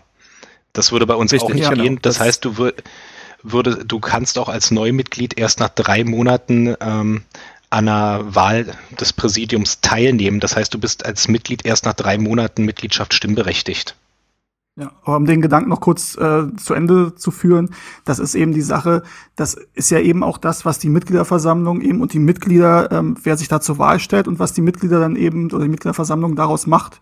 Und das gilt übrigens auch ja genauso für das Amt des Präsidenten und dann für die Nachfolge von Werner Gegenbauer sowas muss eben in meinen Augen dann auch aus der Mitgliedschaft oder gegebenenfalls aus den Gremien, die sich aber auch aus den Mitgliedern äh, ergeben, ähm, muss sowas dann eben sich entwickeln und dementsprechend ähm, nach vorne getrieben werden. Und nicht, weil ein Investor das jetzt so möchte. Aber dann haben wir es auch damit. Und jetzt könnte man ja meinen, du hattest es eben angesprochen, das Präsidium stellt die Geschäftsführer. Über das zu lange festhalten äh, an Michael Preetz haben wir schon gesprochen. Aber auch da möchte ich erwidern, weil jetzt viele sagen würden, ja, da geht's nämlich los. Das Präsidium stellt den Manager, die, der die Scheißarbeit leistet, so ungefähr. Also wenn ich jetzt mal quasi im öffentlichen Sprech bleibe, ähm, sind nicht meine Worte. Jetzt muss man aber dazu sagen, dass Werner Gegenbauer, solange er an Preetz festgehalten hat, sich ja dann wiederum auch für den Kulturwandel im Verein ja auch geöffnet hat. Also die, die Entscheidung, Michael Preetz gehen zu lassen, musste das Präsidium fällen. Die Entscheidung, mit Carsten Schmidt einen neuen Gesch äh, Vorsitzenden der Geschäftsführung zu installieren. Und auch dahingehend, dann hat es ja auch mit Projekt Goldelse und ähnlichen Dingen angefangen. Auch das musste über das Präsidium gehen. Und auch die Entscheidung pro Friedi Bobic musste über das Präsidium gehen. Und Friedi Bobic damals war ja mit sehr großen Hoffnungen verbunden. Das wurde extrem positiv in der Fanszene aufgenommen. Da habe ich kaum eine negative Stimme äh, zugelesen oder gehört. Vollkommen verständlich bei seiner Arbeit äh, bei Eintracht Frankfurt dass bislang, wir reden in diesem Podcast ja sehr viel, auch logischerweise über ihn, aufgrund des sportlichen Fokuses auch oft, ähm, dass bislang gewisse, also viele Entscheidungen als bislang Fehlentscheidungen deklariert werden müssen, beziehungsweise viele Dinge auch noch nicht gefruchtet haben, so wie er sich das gewünscht hat. Das steht ja auf einem völlig anderen Blatt. Das hat ja dann wiederum, wie gesagt, das Präsidium nicht zu verantworten das Präsidium hat sich, finde ich, in dahingehend oder in Person von Werner Gegenbauer dahingehend einem Kulturwandel geöffnet und einem Neustart. Und das würde ich dahingehend eher positiv vermerken, was die jetzt letzten, weiß ich nicht, zwei, drei Jahre angeht. Äh, das hast du ja auch bei der letzten Wahl gesehen. Ähm, da hast du ja auch gesehen, dass durchaus auch äh, jüngere Personen ins Präsidium gewählt worden sind und dass da durchaus jetzt auch ein Generationenwechsel im Präsidium eigentlich schon mhm. vorangeht. Also wir haben also zwei relativ, also wir haben mit einem Präs dem Präsidenten, mit Werner Gegenbauer, jemand, der seit 2008 dem Verein vorsteht. Thorsten Manske ist seit 2012 der Vizepräsident. Und ähm, ich glaube, genauso lange sind auch schon, ich glaube auch schon seit 2008, ähm, Ingmar Norbert, ihr werdet es mir verzeihen, wenn ich das jetzt gerade nicht so genau im Kopf habe, aber Norbert Sauer und Ingmar Pering sind auch schon so lange dabei. Und dann haben wir aber dann mit ähm, Anne Jüngermann, das jüngste mhm. Mitglied, was 2020 neu gewählt worden ist. Per Mock Stümer als ehemaliger Vorstand, ähm, Abteilungsleiter der Boxabteilung, ist neu ins Präsidium gekommen. Und äh, mit mir, ich bin auch erst seit 2016 drin, äh, haben wir eigentlich schon doch äh, so einen gewissen Generationenwechsel oder so ein gewisses äh, Einhergehen, dass da Leute auch nachkommen. Und ja. wir arbeiten da ja nicht, im Moment auch äh, sehr gut miteinander zusammen. Ja. Die wachsen ja Leute das nicht. Bäume, auch das muss sich ja organisch aus der Fanszene entwickeln, wollte ich damit sagen. Also da kann man auch nicht sagen, zack, sitzen da drei neue Leute drin, das muss sich ja entwickeln. Und das, wie du sagst, dieser Prozess ist jetzt angestoßen worden. Ja, auch, auch das, wenn du siehst, wie ich gerade sagte, wir sind ja sehr auf Kante genäht mit dem Präsidium. Mhm. Wir sind jetzt insgesamt sieben Präsidiumsmitglieder und äh, es hätten ähm, bis zu neun sein können. Ähm, Quatsch, Neun, doch. Ähm, das, das liegt ja auch daran, dass das Präsidium bei der letzten Präsidiumswahl ja gar nicht voll besetzt worden ist. Ja. Dass ja wieder ein Platz vakant geblieben ist. Und dann ist bedauerlicherweise ja kurz nach der Präsidiumswahl ähm, das langjährige Mitglied Michael Otto leider verstorben. Hm. Ja. Wo ich halt verbal, ich möchte halt dem Gedanken verbal vorbeugen, dieses wir tauschen das Präsidium aus, deswegen läuft es dann sportlich auf Anhieb besser. Das habe ich nämlich das Gefühl, diese Erwartung ist aktuell äh, bei den Leuten vorhanden, die es eben mit Windhorst in dieser ganzen Debatte halten. Das sehe ich, so wie du es eben auch ausgeführt hast, eben nicht. Mir soll auch jemand den Verein zeigen, der sein Präsidium ausgetauscht hat und bei dem es dann schlagartig besser wurde. Also sportlicher Aufschwung passiert meistens unter einem bestehenden Präsidium. Ähm, das war jetzt beispielsweise bei Eintracht Frankfurt auch der Fall. Es war ja nicht so, dass die ihre Führungsriege komplett ausgetauscht hätten, ähm, oberhalb, und dann ist es sportlich besser geworden. Nein, da kam fähiger Manager, der gute Entscheidungen getroffen hat und dann hatte man diesen sportlichen Erfolg mit dem Präsidium, was vorher auch bei den äh, Abstiegen vorhanden gewesen ist. Ohne dass ich da jetzt jede Person kenne, aber im Großen und Ganzen, wenn man sich das anguckt, diesen, diesen, diese Verknüpfung kann man einfach nicht herstellen. So. Ähm, um den Bogen wieder zu spannen, ähm, wir haben jetzt mehr oder weniger über das Präsidium gesprochen. Du warst noch beim Organigramm. Ich habe dich da, wir haben uns da wahrscheinlich ein bisschen ähm, irgendwo festgehangen. Nee, ist ja alles gut. Also das Organigramm, äh, da wollte ich nur noch mal gerne drauf äh, zurückkommen, weil damit man mal die Strukturen versteht, auch wie das äh, sich jetzt im Zusammenhang mit ähm, dem Investor überhaupt verhält. Und da wollte ich dann auch noch mal ein bisschen kurz äh, die, den Einf äh, die Möglichkeit der 50 plus 1 Regelung mal kurz aufgreifen. Mhm. Also es ist, äh, wie ich schon sagte, der Verein, also das Präsidium von Hertha BSC, also des Vereins, bestellt die Geschäftsführung. Das liegt daran, weil du gesagt hast, jetzt haben es alle verstanden, dass die persönlich haftende Gesellschafterin der, G, der KG die Verwaltungs GmbH ist. Ähm, das, die Verwaltungs GmbH ist zu 100 Prozent in den Händen des EV. Mhm. Und die stellt die Geschäftsführung. Das heißt, die persönlich haftende Gesellschafterin und die letztlich die Geschäfte für die KG führt, ist zu 100 Prozent vereinsbestimmt. Und nur die Geschäftsführer sind damit auch nur in dem Maße, äh, bis auf einige Ausnahmen, den Weisungen des Präsidiums gebunden. Mhm. Ähm, was es dann gibt, ist die KG an sich und die Gesellschafter in dieser KG. Und da gehören, und diese KG gehört jetzt mittlerweile zu 66, Schlag mich tot Prozent der Tenor. Also der äh, Gruppe um Ja, manche schreiben auch von nur von nur 64 Prozent, das ist irgendwie, aber ja. in dem Bereich. Also 64, Fall, ja. 64 bis 66 Prozent. Also und äh, die restlichen Anteile liegen bei Hertha BSC. Die liegen, die sind sozusagen gehören weiterhin dem EV. Aber wie gesagt, diese Gesellschafter haben durch das Konstrukt, dass die Geschäftsführung vom EV gestellt wird, keinen Einfluss keinen direkten Einfluss aufs operative Geschäft. Mhm. Und um die Möglichkeit der Einflussnahme aufs operative Geschäft überhaupt zu schaffen, müsste der Hertha BSC e.V. Anteile an der Verwaltungs GmbH verkaufen. Und das ist in unserer Satzung festgehalten, dass das so gar nicht möglich ist. Also erstmal haben wir die 50 plus 1 Regel in Deutschland, die für mich auch unantastbar ist. Das heißt, die Stimmenmehrheit muss immer beim Verein liegen. Und das ist ein Thema, das ist für mich gar nicht diskussionswürdig. Und dann haben wir aber noch äh, eine doppelte Absicherung in unserer Satzung. Nämlich sollte mal der Fall kommen, dass 50 plus 1 aus irgendwelchen Gründen für rechtswidrig erklärt werden würde und in Deutschland fallen würde. Gäbe es theoretisch die Möglichkeit, dass der Verein dann auch die Anteile an der Verwaltungs GmbH verkaufen würde und damit auch seine Stimmhoheit verlieren könnte.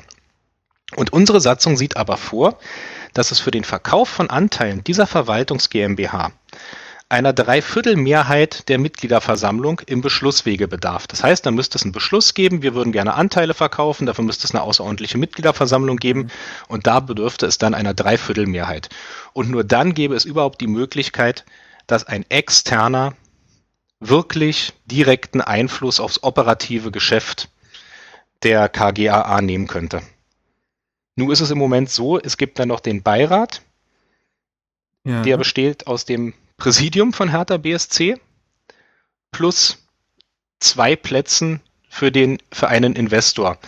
Äh, zuvor wurden die zwei Plätze von ähm, Gesandten von KKA ausgeübt, jetzt von ähm, Windhorst wobei er nur einen Platz im Beirat bislang besetzt hat durch seine Person selbst.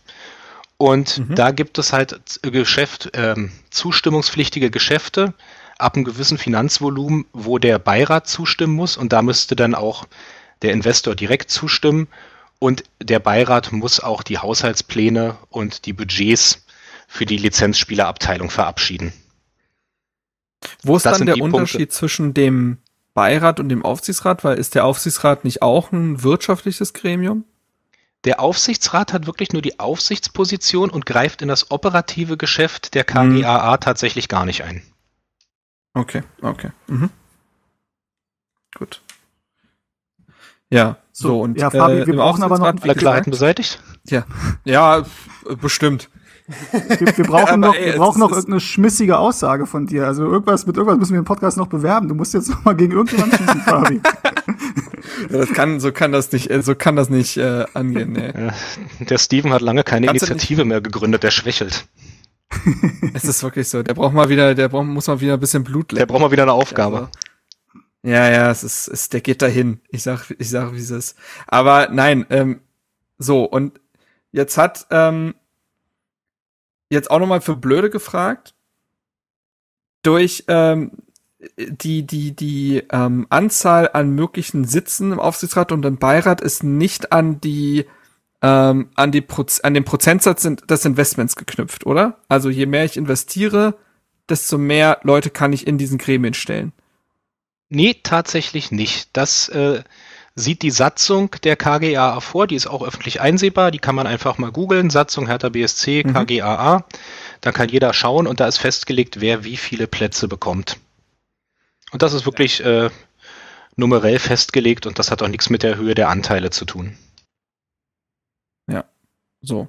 Und jetzt kann man eben sagen, dass Hertha eben auf genau diese klare Trennung gesetzt hat und setzt, ne, dass, dass man immer wieder dahingehend Werner Gegenbauer auch eben diese Aussagen getätigt hat mit diesen Fakten, wie du sie uns gerade geschildert hast. Wie gesagt, schaut euch dieses Organigramm unbedingt an, legt euch das vielleicht einfach daneben, wenn ihr den Podcast hört, könnt ihr so ein bisschen mit dem Finger über die Gremien ziehen, wisst ihr Bescheid.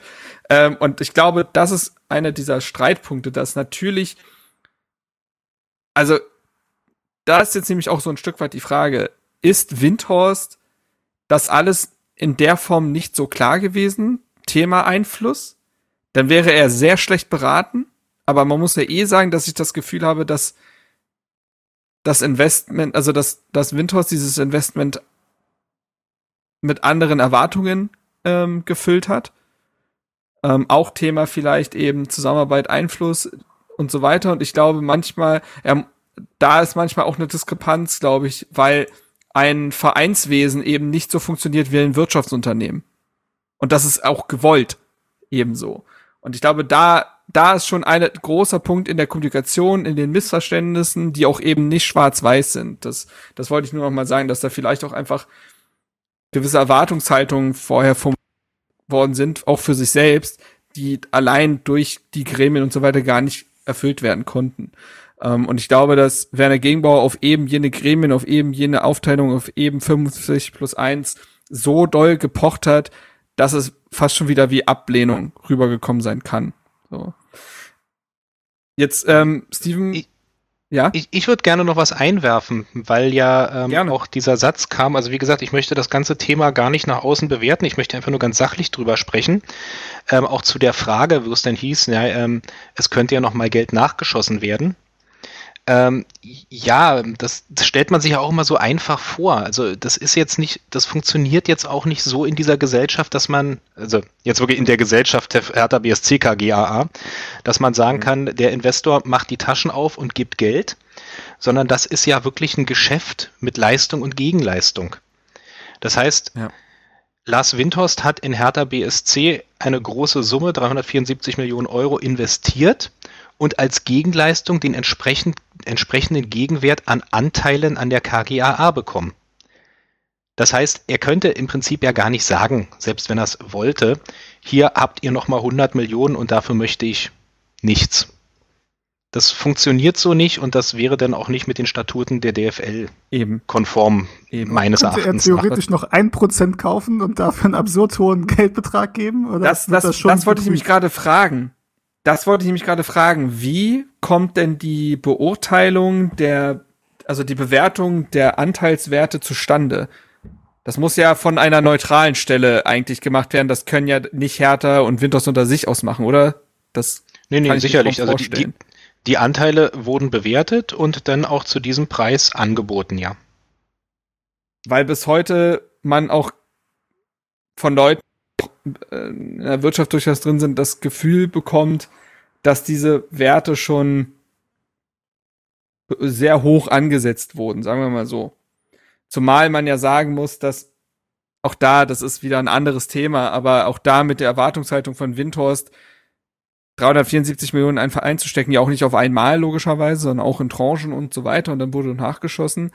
Ähm, damit hebst du keinen Verein in die Champions League. Nun ist natürlich auch das Problem mit Corona gewesen, so dass, so dass diese Anschubshilfe äh, als Anschubshilfe gedachte Investition mehr dafür Hertha irgendwie auf Null zu halten. Ähm, das, das konnte keiner damals ahnen. Trotzdem finde ich auch, fand ich auch, finde ich heute im Rückblick die Erwartungshaltung an das Investment mit den gezahlten Summen unrealistisch. Also wenn man sich anguckt, diese Phalanx, die sich da über jetzt ja Jahrzehnte gebildet hat im europäischen Fußball, aber auch in der Bundesliga, mit den Be Beträgen stößt du da, wenn du alles richtig machst, vielleicht rein. Wenn du so viel machst wie Hertha, auf keinen Fall. Und wenn du dazwischen landest, dann reicht es eben trotzdem sehr wahrscheinlich nicht für permanente Champions League. Und Winters hat ja seine Erwartungshaltung dahingehend nochmal wiederholt diesem Bildinterview, als er davon sprach, es gibt keinen Grund dafür, dass Hertha nicht einer der äh, besten Vereine in Europa sein kann. Da sage ich doch, es gibt tatsächlich sehr, sehr viele Gründe dafür. So.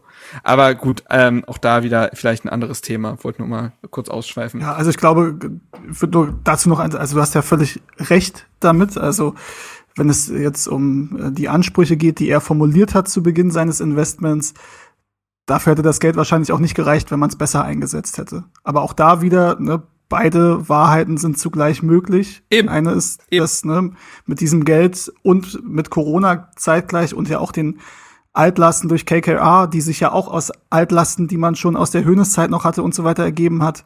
Ähm, ja, es ist alles nicht, nicht immer schwarz oder weiß. Ja? Also dieses Geld wurde nicht gut investiert, das kann man sagen. Aber auch mit besserer Investition wäre man da nicht in die Balance von den großen Clubs in Europa vorgestoßen. So. Jetzt haben wir vorhin im Vorgespräch auch darüber gesprochen, wie ein eventueller Exit denn von Tenor aussehen könnte, wie man sich aus diesem Investment zurückziehen könnte. Das ginge ja eben nur durch den Wiederverkauf der Anteile. Und da, das ist wie gesagt im Vorgespräch gewesen, deswegen müssen wir es hier einfach nochmal wiederholen, dass das alle nur gehört haben ich stelle noch mal die Frage, so wie wir sie vorhin gestellt haben, hat Hertha ein Mitspracherecht bezüglich eines möglichen neuen Investors, also jemand, der diese Aktien, äh, der diese Anteile übernehmen würde? Also äh, hypothetische Frage, denn heute hat Herr Windhorst ja auch in der Presse gesagt, dass er nicht denkt, auszusteigen.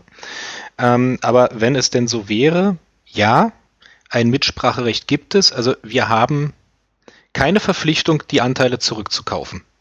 Das ist erstmal das Erste. Also ich muss nicht sagen, ihr müsst mir die jetzt abnehmen, dass die Gefahr besteht nicht. Mhm.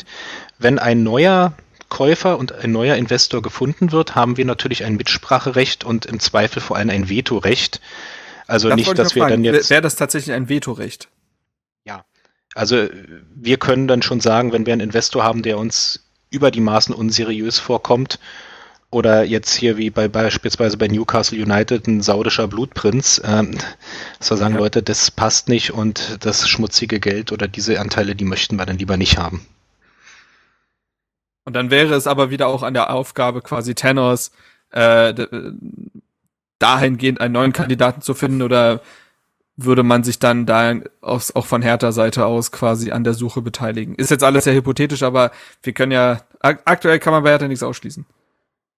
Ja, das ist wirklich sehr hypothetische Fragen und äh, wenn sich die stellen, dann werden wir uns damit natürlich auch beschäftigen müssen, aber momentan ja. sehe ich das nicht und wir werden mal schauen, was die Zukunft jetzt bringt, auch an Gesprächen. Das ist wohl so. Das ist wohl so. Wenn sie denn stattfinden. aber gut.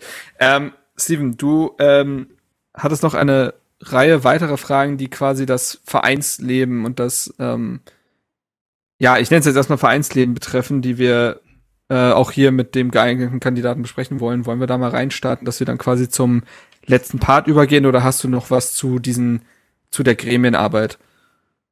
Nee, also zur Gremienarbeit gehört es ja auch mit, aber zumindest jetzt zu dem finanziellen Thema, was wir jetzt äh, besprochen ja, haben, da ja, würde ich ja. jetzt von weggehen. Ja, es sei denn, ähm, Fabi, du hast vielleicht noch was, was du zu der Thematik ergänzen möchtest. Ähm, Nee, wenn ansonsten, ihr jetzt da keine Fragen großartig zu habt, hätte ich da jetzt auch nicht mehr. Nee. Okay. Ähm, ansonsten würde ich dazu übergeben, was mich halt interessiert ist. Ich glaube, es gibt ja eine gewisse Aufgabenverteilung auch im Präsidium. Ist das richtig? Nimmt man das so richtig wahr? Ja, ja, das, das ist richtig. Also wir haben, das Präsidium hat auch eine eigene Geschäftsordnung, die sich, die sich gegeben hat. Also letztlich entscheidet das Präsidium, äh, fällt das äh, Präsidium im Wege, im Beschlusswege die Entscheidungen und dann auch gemeinsam. Aber einzelne Aufgaben werden dann in Fachausschüssen vorbereitet. Also wir haben Fachausschuss Finanzen. Da werden dann unter anderem die Budgets ähm, der Amateurabteilungen geplant, besprochen. Ähm, dann haben wir einen Fachausschuss Fußball. Da werden die Themen des Amateurfußballs besprochen und das Leist Nachwuchsleistungszentrum. Wir haben einen Fachausschuss Personal. Das ist ein sehr kleiner. Da geht es dann nämlich auch darum, um die Geschäftsführerverträge beispielsweise. Und dann haben wir den Ausschuss, äh, Ausschuss Mitgliederangelegenheiten. Da geht es dann halt, wie er, so, wie er schon so heißt, um Mitgliederangelegenheiten, sprich Planung der Mitgliederversammlung, Mitgliedergewinnungsmaßnahmen, auch äh, Identifikationsbildung im weitesten Sinne, Mitgliederangelegenheiten, was wir ja seit der letzten Wahl neu eingeführt haben, ist ja beispielsweise unser, unsere Präsidiumsmail, die von Anne verwaltet wird und auch mit sehr viel Liebe be bearbeitet wird. Sie versucht. Kann man sagen, was das für ein Volumen ist, was da so, um da mal eine Vorstellung zu haben? Unterschiedlich. Das schwankt. Das schwankt auch immer je nach sportlicher Situation. Ja gut, die ist ja kontinuierlich schlecht. muss man ja. Ja, ja, nee, das kommt auch immer ganz, ganz drauf an, wie der Verein gerade in der Außendarstellung wahrgenommen wird. Und mhm. natürlich die kritischen Stimmen mehren sich dann natürlich auch, je schlechter die Berichterstattung ist. Und äh, wie das in Berlin so ist, äh, wenn alles läuft, dann heißt das, kannst du nicht meckern. Das heißt aber auch nicht, dass du dann in den Mails mit Lob überhäuft wirst. Aber ich glaube, damit können wir umgehen. Ja. Ähm, was mich interessieren würde, ist auch, ähm, für die, für die Zukunft? Also du bist ja jetzt noch für zwei Jahre gewählt, gut zwei Jahre. Ja. Ähm, könnte mir auch vorstellen, wahrscheinlich, du hast es ja gesagt, dass du zu den jüngeren Vertretern des Präsidiums gehörst. Ich meine, du musst jetzt hier noch nicht deine Antrittsrede für in zwei Jahren halten, aber könnte mir wahrscheinlich vorstellen, ähm, dass du schon auch noch weitermachen möchtest und dass du wahrscheinlich auch eine Idee hast, was du noch erreichen möchtest in den nächsten Jahren bei Hertha BSC im Präsidium und für diesen Verein. Ähm, Dinge, die mir einfallen würden, wäre, wie stellt sich der Verein kommunikativ auf? Welche Werte lebt der Verein? Da muss man sagen, da ist natürlich auch schon viel passiert in den letzten Jahren in die richtige Richtung. Ähm, wir sind ja übrigens auch ähm, beide Väter. Das finde ich übrigens auch immer witzig. Das wird ja immer auch dazu gesagt, wenn jemand fürs Präsid äh, für das Präsidium kandidiert, wie da die familiäre Situation ist, wo ich mir denke, eigentlich ist das, finde ich, nicht entscheidend dafür, was, äh, ob er ins Präsidium möchte oder nicht. In dem Fall ist es aber natürlich schon so, dass man sich dann irgendwann wahrscheinlich die Frage stellt, ähm, wie schafft man es, dass die Kinder sich auch für diesen Verein begeistern? Das ist nämlich leider nicht selbstverständlich, befürchte ich, gerade in der heutigen Zeit, wo du ähm, ja, sage ich mal, relativ leicht auch an Fußball rankommst, der vielleicht für ein Kind auch sportlich attraktiver ist, ähm, als, als sich Hertha BSC im Stadion 90 Minuten anzugucken. Sind das Themen, die du mit auf dem Schirm hast und wo du Ideen zu hast? Ja, tatsächlich habe ich. Also erstmal möchte ich mal kurz vorab äh, sagen, ja, ich gehöre zu den Jüngeren. Ich muss aber sagen, es macht äh, wirklich Freude, mit den gesamten Präsidiumskollegen zusammenzuarbeiten. Es wird viel kontrovers diskutiert. Wir sind auch immer alle nicht immer einer Meinung, aber es ist doch alles immer auf fairer Ebene und deswegen Gruß ans gesamte Präsidium. Äh, ich denke, das passt im Moment schon alles soweit ganz gut. Und ja, natürlich äh, für die Zukunft äh, haben wir ja immer dieses Problem, was ist Hertha BSC, wer ist Hertha BSC, wo wollen wir hin? Und ähm, wir haben vieles angestoßen, gerade im CSR-Bereich, wo ich sage, da sind wir auf einem guten Weg, was die Identität an, angeht. Denn äh, was mir immer so ein bisschen fehlt, ist, und das finde ich immer ein bisschen zu kurz gegriffen, dass man immer sagt, na Hertha BSC, das funktioniert schon, die Leute kommen schon, wenn der sportliche Erfolg da ist. Ja, auf den sportlichen Erfolg können wir ja leider nicht unbedingt wetten. Und deswegen ist es mir eigentlich wichtig, dass Hertha BSC nach außen auch was darstellt, wo man sagt, ja, das ist mein Verein, zu dem halte ich, zu dem stehe ich auch wenn der sportliche Erfolg nicht da ist. Du wirst natürlich immer mehr Leute ins Stadion bekommen und mehr Leute für deinen Verein begeistern, wenn der sportliche Erfolg da ist. Aber du musst einem Verein auch eine Identität geben, dass er auch immer ein sehr, sehr gesundes Fundament an Fans und Mitgliedern hat, was einem nicht wegbricht und äh, wo man nicht Angst haben muss, wenn es sportlich mal nicht läuft, rennen uns alle Leute zu in Scharen weg. Und da habe ich mal ein bisschen das Gefühl, dass man bei Hertha doch immer sehr, sehr tief graben muss, um dieses Fundament erstmal wirklich zu finden und zu identifizieren. Und da finde ich, da sollten wir natürlich noch deutlich mehr dran arbeiten, um dann auch zu gucken, Blick in die Vergangenheit, wo kommen wir her, wo sind wir, wo wollen wir hin. Also wenn ich jetzt sage, was ist Hertha BSC für mich, was, wie assoziiere ich Hertha BSC, ähm, da möchte ich natürlich nicht sagen, das ist jetzt die Meinung, so muss Hertha BSC sein, das ist jetzt meine persönliche Einschätzung, aber für mich ist Hertha BSC immer was Bodenständiges, und leicht Prolliges auch gewesen. Was ich aber gar nicht schlimm finde, das finde ich eigentlich toll. Also das ist, wenn du dich in Berlin umguckst, Hertha BSC findet in Eckkneipen statt. Du gehst morgens durch die Straßen und siehst die Müllabfuhr. Laut mir meine Initiativen hier. Och, das, das, kannst ja gerne mitnehmen. Wir können übrigens die, die, die Satzung. Wird jetzt alles verstaatlicht, Steven. Die Geschäftsordnung sieht auch vor, wir können gerne auch geeignete Mitglieder in Fachausschüsse mit aufnehmen und Aufgaben äh, ihnen geben. Also Der gerne da, fang, da fangen jetzt die Seilschaften und Klüngeleien an, Leute. So nicht. So nicht.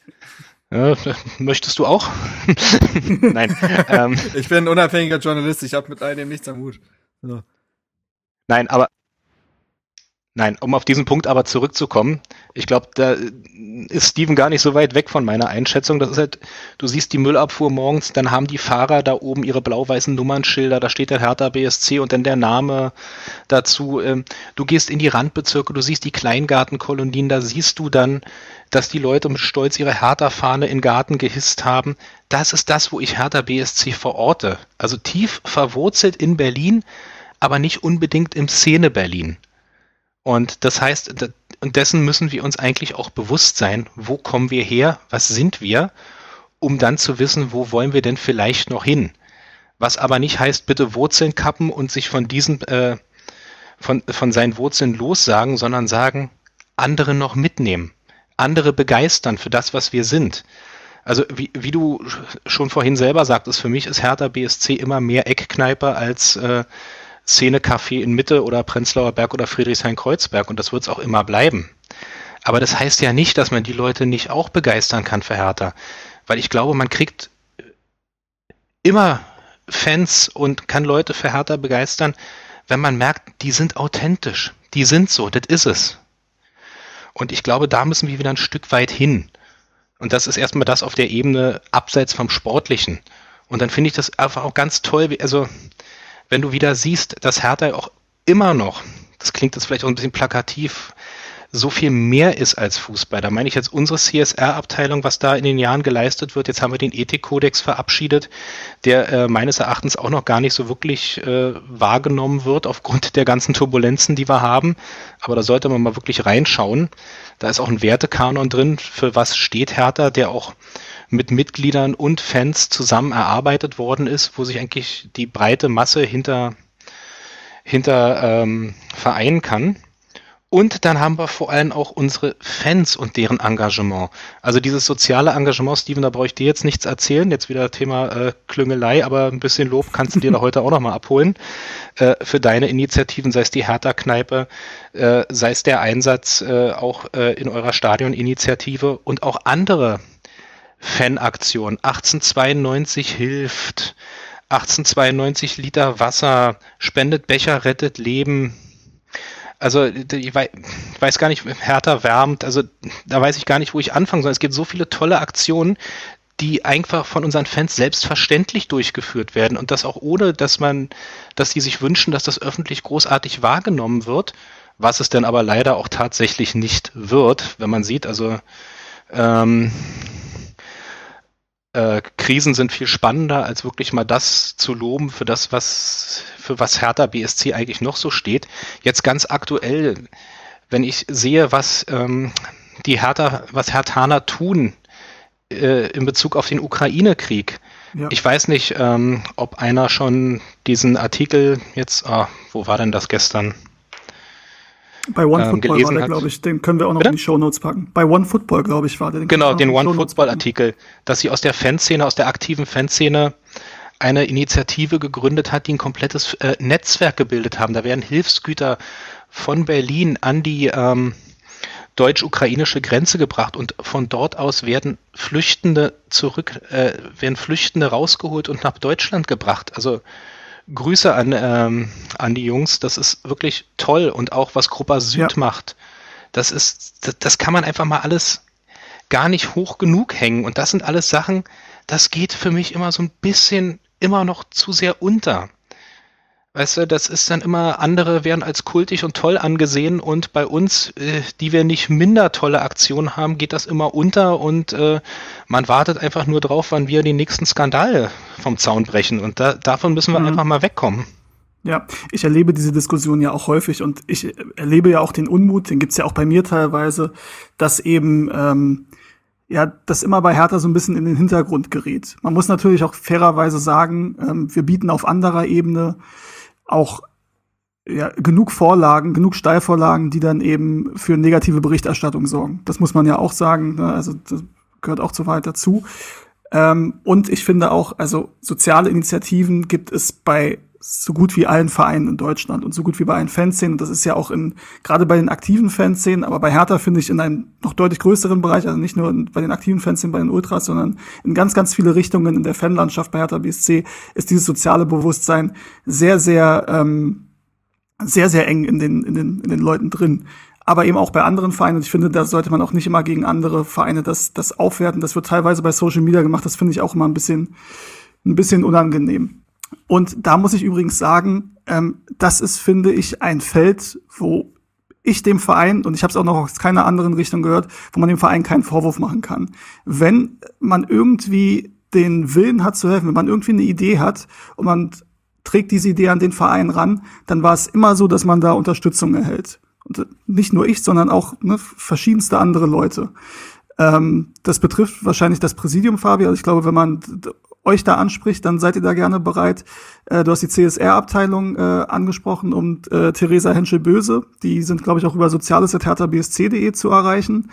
Ähm, da ist es so, da kriegt man wirklich Hilfe und das ist viel, viel Gutes, was dieser Verein leistet. Leider ist es eben so, dass die negativen Dinge, die diesen Verein umgeben und über allem steht halt das Sportliche und dieser ganze, diese, dieser ganze, ja, dieses ganze Schmierentheater, was wir aktuell haben, das überschattet das leider alles. Trotzdem muss man sagen, in dieser Richtung hat sich der Verein sehr, sehr positiv entwickelt. Ja. Ja, und und auch auf der, auf der sportlichen Ebene, da sehe ich ja tatsächlich unser Potenzial. Und ich bin auch der Letzte, der sich mit Stillstand zufrieden gibt. Also im Moment haben wir ja mehr Rückstand, äh, Rückschritt als Stillstand. Aber ähm, wir leben bei Hertha ja auch immer sehr äh, in einer großen medialen Hektik. Also was, was mir auch mal aufgefallen ist, ist, ich will mal den Vergleich zu den Nachbarn gar nicht großartig ziehen, aber muss es jetzt doch mal tun. Die spielen jetzt die dritte Saison Bundesliga, spielen gar keine überragende Rückrunde. Und trotzdem sind alle super zufrieden. Da kommt kein Gemecker, da kommt kein, äh, da kommt kein, ach Mensch, warum geht's nicht weiter, sondern das immer, wird immer noch als tolle Saison und super Leistung gesehen. Und bei Hertha ist es ja so, Gehen wir mal in die Zeit von Paul Dardai zurück, in seine erste Amtszeit. Da haben wir einmal die Klasse gehalten, dann haben wir uns äh, für die Qualifikation zur Euroleague qualifiziert, sind dann ausgeschieden. Im nächsten Jahr sind wir in die Gruppenphase gekommen, danach wieder im gesicherten Mittelfeld.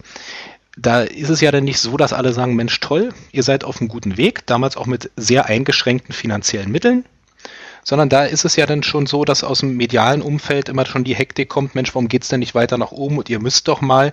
Und da ist es natürlich auch ganz, ganz schwer, diesem Druck zu widerstehen und zu sagen, Mensch, ja, wir, natürlich müssen wir und wir wollen weiter nach oben. Und ich glaube, da brauchen wir alle ein Stück weit mehr, wenn wir jetzt aus dieser sportlichen Talsohle raus sind, bisschen mehr Gelassenheit und sagen, wir lassen das jetzt alles mal entwickeln.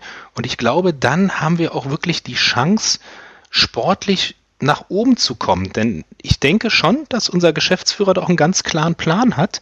Wir brauchen nur Zeit und müssen das auch mal ein bisschen ohne Hektik angehen. Und dann glaube ich, dass wir wirklich auch mal in sportlich ruhige Gewässer kommen und aus denen dann auch mal wieder weiter nach oben. Also das wäre jetzt mein persönlicher Wunsch, dass es dahin glaub, geht und dass man glaub, äh, das auch mal macht, ohne, ohne Hektik, mal eine Saison vielleicht Langeweile, gesichert alles konsolidiert sich und auf dem bauen wir dann auf und dann geht's hoffentlich mal dahin, wo wir alle gerne wieder sein würden. Ich würde noch eine Sache ergänzen. Zufällig kommen die Kneipen da drin wieder vor. Ähm, das ist, also vielleicht ist das auch wieder so ein Fall von selektiver Wahrnehmung bei mir. Ich habe manchmal das Gefühl, auch wenn ich mit, mit Fans anderer Vereine rede oder das so verfolge, ähm, in anderen Städten habe ich teilweise das Gefühl, die Kneipen sind voll und zwar vor dem Spiel und nach dem Spiel. Aber während des Spiels gehen die Leute ins Stadion. Außer vielleicht die, die Stadionverbot haben, das ist nochmal ähm, eine eigene Geschichte. In Berlin habe ich den Eindruck, und das ist ja auch schön für die Kneipen, aber dass viele Leute sagen, nee, sie bleiben in der Kneipe. Ja, also sie gehen jetzt nicht extra ins Stadion. Ich habe das Gefühl, das ist so ein bisschen dieser Stadionbesuch ist bei uns nicht so eine so eine Institution, ähm, wie es sie teilweise bei anderen Vereinen ist. Nun bin ich ja da nun mit drin, weil ich der Meinung bin, dass auch das Stadion an sich ein Faktor davon ausmacht. Ich glaube aber nicht, dass es der einzige ist. Der sportliche Bereich, haben wir drüber gesprochen, das spielt da sicher auch mit rein. Also wenn Hertha am Platz 5, 6 spielt, ist das auch nochmal was anderes, wobei man sagen muss halt, auch da war der Zuschauerschnitt nicht besser, als er das, ähm, als er das in Zeiten war, wo wir gegen den Abstieg gespielt haben oder sogar in der zweiten Liga gespielt haben. Ich glaube aber auch, ähm, dass es so ein bisschen schon eine, ja, das Hertha vergessen hat, so ein bisschen diese Leute mitzunehmen. Ich glaube, dieses Bewusstsein entwickelt sich wieder und ich glaube, dass viele, Fabi, du auch, du hast es ja selbst gesagt, das Bewusstsein dafür entwickelt haben. Man hat vielleicht versucht, neue Zielgruppen anzusprechen, hat aber dabei vergessen, die alten auch mitzunehmen. Und im Endeffekt hat man nichts gewonnen, weil man die neuen, bei denen man sich vielleicht auch ein bisschen angewidert hat, die hatten darauf gar nicht so mehrheitlich Bock. Und die Alten haben gesagt, also meine Hertha-Fahne lasse ich hängen und ich gehe vielleicht auch in eine Kneipe und gucke mir das Spiel an, aber so eng verbunden fühle ich mich damit nicht mehr, wie ich mich damit vielleicht vor 10, 15, 20 Jahren verbunden habe. Und das finde ich persönlich sehr, sehr schade und ich hoffe, dass wir, dass man es gemeinsam schafft, diesen Weg wieder zu gehen, um ähm, die Leute auch wieder ins Stadion und enger ins Vereinsleben zu holen. Das ist jetzt keine Frage mit angeschlossen, wollte ich nur nochmal sagen. Nö, nö, und, und unterstütze ich, unterstütze ich komplett. Nur weil du jetzt sagst, äh, die Kneipen sind immer vorm Spiel und nach dem Spiel voll in anderen Städten und beim Spiel leer. Das ist auch vielleicht ein bisschen der Infrastruktur geschuldet, die du in Berlin äh, so nicht hast. Also guck dich mal ums Stadion um. Wie viele Kneipen hast du da, die vorm Spiel großartig voll sein könnten? Das stimmt. Da hast du, äh, das ist anders als bei traditionsreichen Stadien, die noch in der Nähe der Innenstadt gelegen sind, wo du dann fußläufig von der Kneipe ins Stadion wankst und danach wieder zurück. Das hast du in Berlin nicht. Also wenn ich sage, ich gehe vor dem Spiel in meine, Stank, in meine Stammkneipe, äh, dann muss ich aber trotzdem eine Stunde vor Anpfiff los, um rechtzeitig im Stadion zu sein. Und dann brauche ich wieder eine Stunde, um wieder zurück zu sein. Sonst ja. macht das ja gar keinen Sinn. Also das ist selbst in den Stadien, die neu gebaut worden sind und die jetzt irgendwie in der Vorstadt auf grüner Wiese stehen, ist es in aller Regel ja nicht so weit, in diesen Kleinstädten in die Innenstadt zu kommen, als es teilweise in Berlin ist, obwohl unser Stadion dann noch im vollen Stadtgebiet liegt. Ja. Also und das ist das eine, aber, ein, ja. aber, aber was du jetzt meinst, natürlich, dass Leute sagen, die früher ins Stadion gegangen sind und die bleiben jetzt lieber in der Kneipe und gucken da, weil sie sich da vielleicht heimeliger fühlen. Ja, das, das habe ich auch schon mitbekommen und das ist natürlich ein Problem und die Leute müssen wir wieder abholen. Wenn die wieder sagen, meine Hertha, also da muss ja irgendwas ein bisschen falsch laufen, wenn du sagst, meine Hertha findet in meiner Kneipe statt, aber nicht mehr in meinem Stadion, weil da ist es nicht mehr meine Hertha dann äh, müssen wir die Leute wieder abholen. Und dann möchte ich auch gerne hören, also klar, teilweise sehe ich selber, weiß ich selber, weiß ich auch, woran wir, wo wir ansetzen müssen. Aber teilweise freue ich mich natürlich auch über Feedback wo wir ansetzen können, wo einige Fans sagen, da hat sich Hertha von uns entfremdet, abseits von den Punkten, die mir sowieso bewusst sind, äh, dass man sagt, Mensch, das habe ich so noch gar nicht gesehen, da möchte ich mal drüber nachdenken. Also da kann man mir gerne auch mal ein Feedback schicken, gerne auch über die Präsidiumsmail. oder ähm, ja, gerne vielleicht hier irgendwie in Kommentaren oder dass ihr dann für mich an mich weiterleiten könnt. Aber sowas würde mich mal interessieren, dass wir da auch mal ansetzen können nochmal. Du bist ja übrigens auch bei Twitter, ne? Also auch wenn nicht so super aktiv, aber auch da würde man dich wahrscheinlich erreichen. Man würde. Ja, man würde mich auch bei Twitter erreichen, ja. Oder was? Präsidium at herthabsc.de oder wie ist die E-Mail-Adresse? Genau, präsidium at herthabsc.de und äh, Anne wird das dann sicherlich gerne an mich weiterleiten. Gut. Ich glaube, Marc, was auch so ein bisschen. Beziehungsweise, Moment, Moment, stopp. Ja. Also ich möchte das jetzt nicht komplett an mich reißen. Ger Anne wird das sicherlich auch ins gesamte Präsidium weiterleiten und da können wir alle uns dann auch Gedanken drüber Aha, machen. Also Fabian bitte. Drescher, der, der Strippenzieher. Jetzt haben wir es nämlich. ähm, ja, ich glaube, was du Marc, dann kannst du auch dann wieder einsteigen. Ähm, mhm. Hertha BSC beschäftigt ja eine, eine Vielzahl an Leuten. Ich weiß nicht, was, wie die genaue Anzahl Mitarbeitern ist. Bei LinkedIn steht, glaube ich, irgendwas zwischen 250 und 500. An Spieltagen weiß ich, sind es bis zu 1000 ähm, Leute, die für Hertha BSC tätig sind. Ähm, und da sind ja die Ehrenamtlichen meines Wissens auch noch gar nicht mit einberechnet. Man muss halt sehen, ähm, dass nur ein Bruchteil davon eben für die Sport, für, das, für den Sport arbeiten und für die sportliche Entwicklung zuständig sind und daran einen Anteil haben. Ähm, auch wenn man natürlich vielleicht philosophisch sogar sagen kann, jeder Einzelne trägt seinen Teil zum Gesamterfolg bei. Das würde ich sogar unterstützen. Aber direkten Einfluss auf die, auf die Mannschaft und auf die sportliche Entwicklung hat eben nur ein Bruchteil davon. Und wir können in meinen Augen auch nicht sagen, wenn sportlich die Zeiten schlecht sind. Und übrigens, also es ist, es ist schon eine deutliche Delle, die wir haben die letzten Jahre. Also ich hoffe, dass wir da rauskommen. Ähm, aber da können wir auch in Ruhe drüber reden, noch bei anderen Podcast-Folgen, beziehungsweise Marc wurde ja auch schon wurde ja auch schon häufig getan, auch auf das Wirken von Freddy Bobicin und so weiter. Ähm, jetzt habe ich den Faden verloren. Sind auch schon lange dabei. Du wolltest mich irgendwo wieder reinholen. Ja, ganz, da war ganz ich noch viele lange nicht. Angestellte bei Hertha. War es noch lange nicht. Was hast du denn da zurechtgelegt? da war ich noch lange nicht. Naja. So, du warst bei Mitarbeitern und sportlichem Erfolg und wer dazu beiträgt. Ja, ähm, ja, also genau, wir können halt auch nicht aufhören irgendwie, oder der Verein kann nicht aufhören, andere Bereiche zu bearbeiten, ähm, nur weil der sportliche Erfolg aktuell nicht da ist. Also wir können nicht sagen, irgendwie jeder, der irgendwie Marketing macht, der Merchandise zuständig ist, der für CSR arbeitet und für viele, viele andere Bereiche, wir lassen es jetzt sein, weil es bringt ja alles nichts. Also so funktioniert ja so ein Verein nicht und so funktioniert auch ein Unternehmen nicht. Dass natürlich der sportliche Erfolg das Wichtigste ist, ist klar. Trotzdem hat Hertha soziales Engagement ist erstmal unabhängig davon, ob dieser Verein erfolgreich ist oder nicht. Und nein, man sollte damit nicht aufhören und man sollte nicht aufhören, eine Haltung als Verein zu entwickeln und zu vertreten und ein Ethikkodex zum Beispiel, nur weil es keinen sportlichen Erfolg gibt. So, das war jetzt mein Part dazu. Und Marc, jetzt muss ich dich noch irgendwie mit reinholen, ne? Haben wir denn noch ja, ich Fragen? Ich bin gespannt. oh, schön. Ja, da hast du mich abgeholt, also. Gut, ne? Schön. Ja, ja, ja doch, doch. Also, ähm, schön. Äh, nee, also Fragen hätte ich jetzt spontan nicht mehr, auch wenn ich jetzt natürlich äh, ein paar Minuten ähm, internetbedingt verpasst habe. Die werde ich mir natürlich dann ganz interessiert dann im Nachhinein anhören können. Ha, aber ich sollte mir ein LAN-Kabel ranhängen.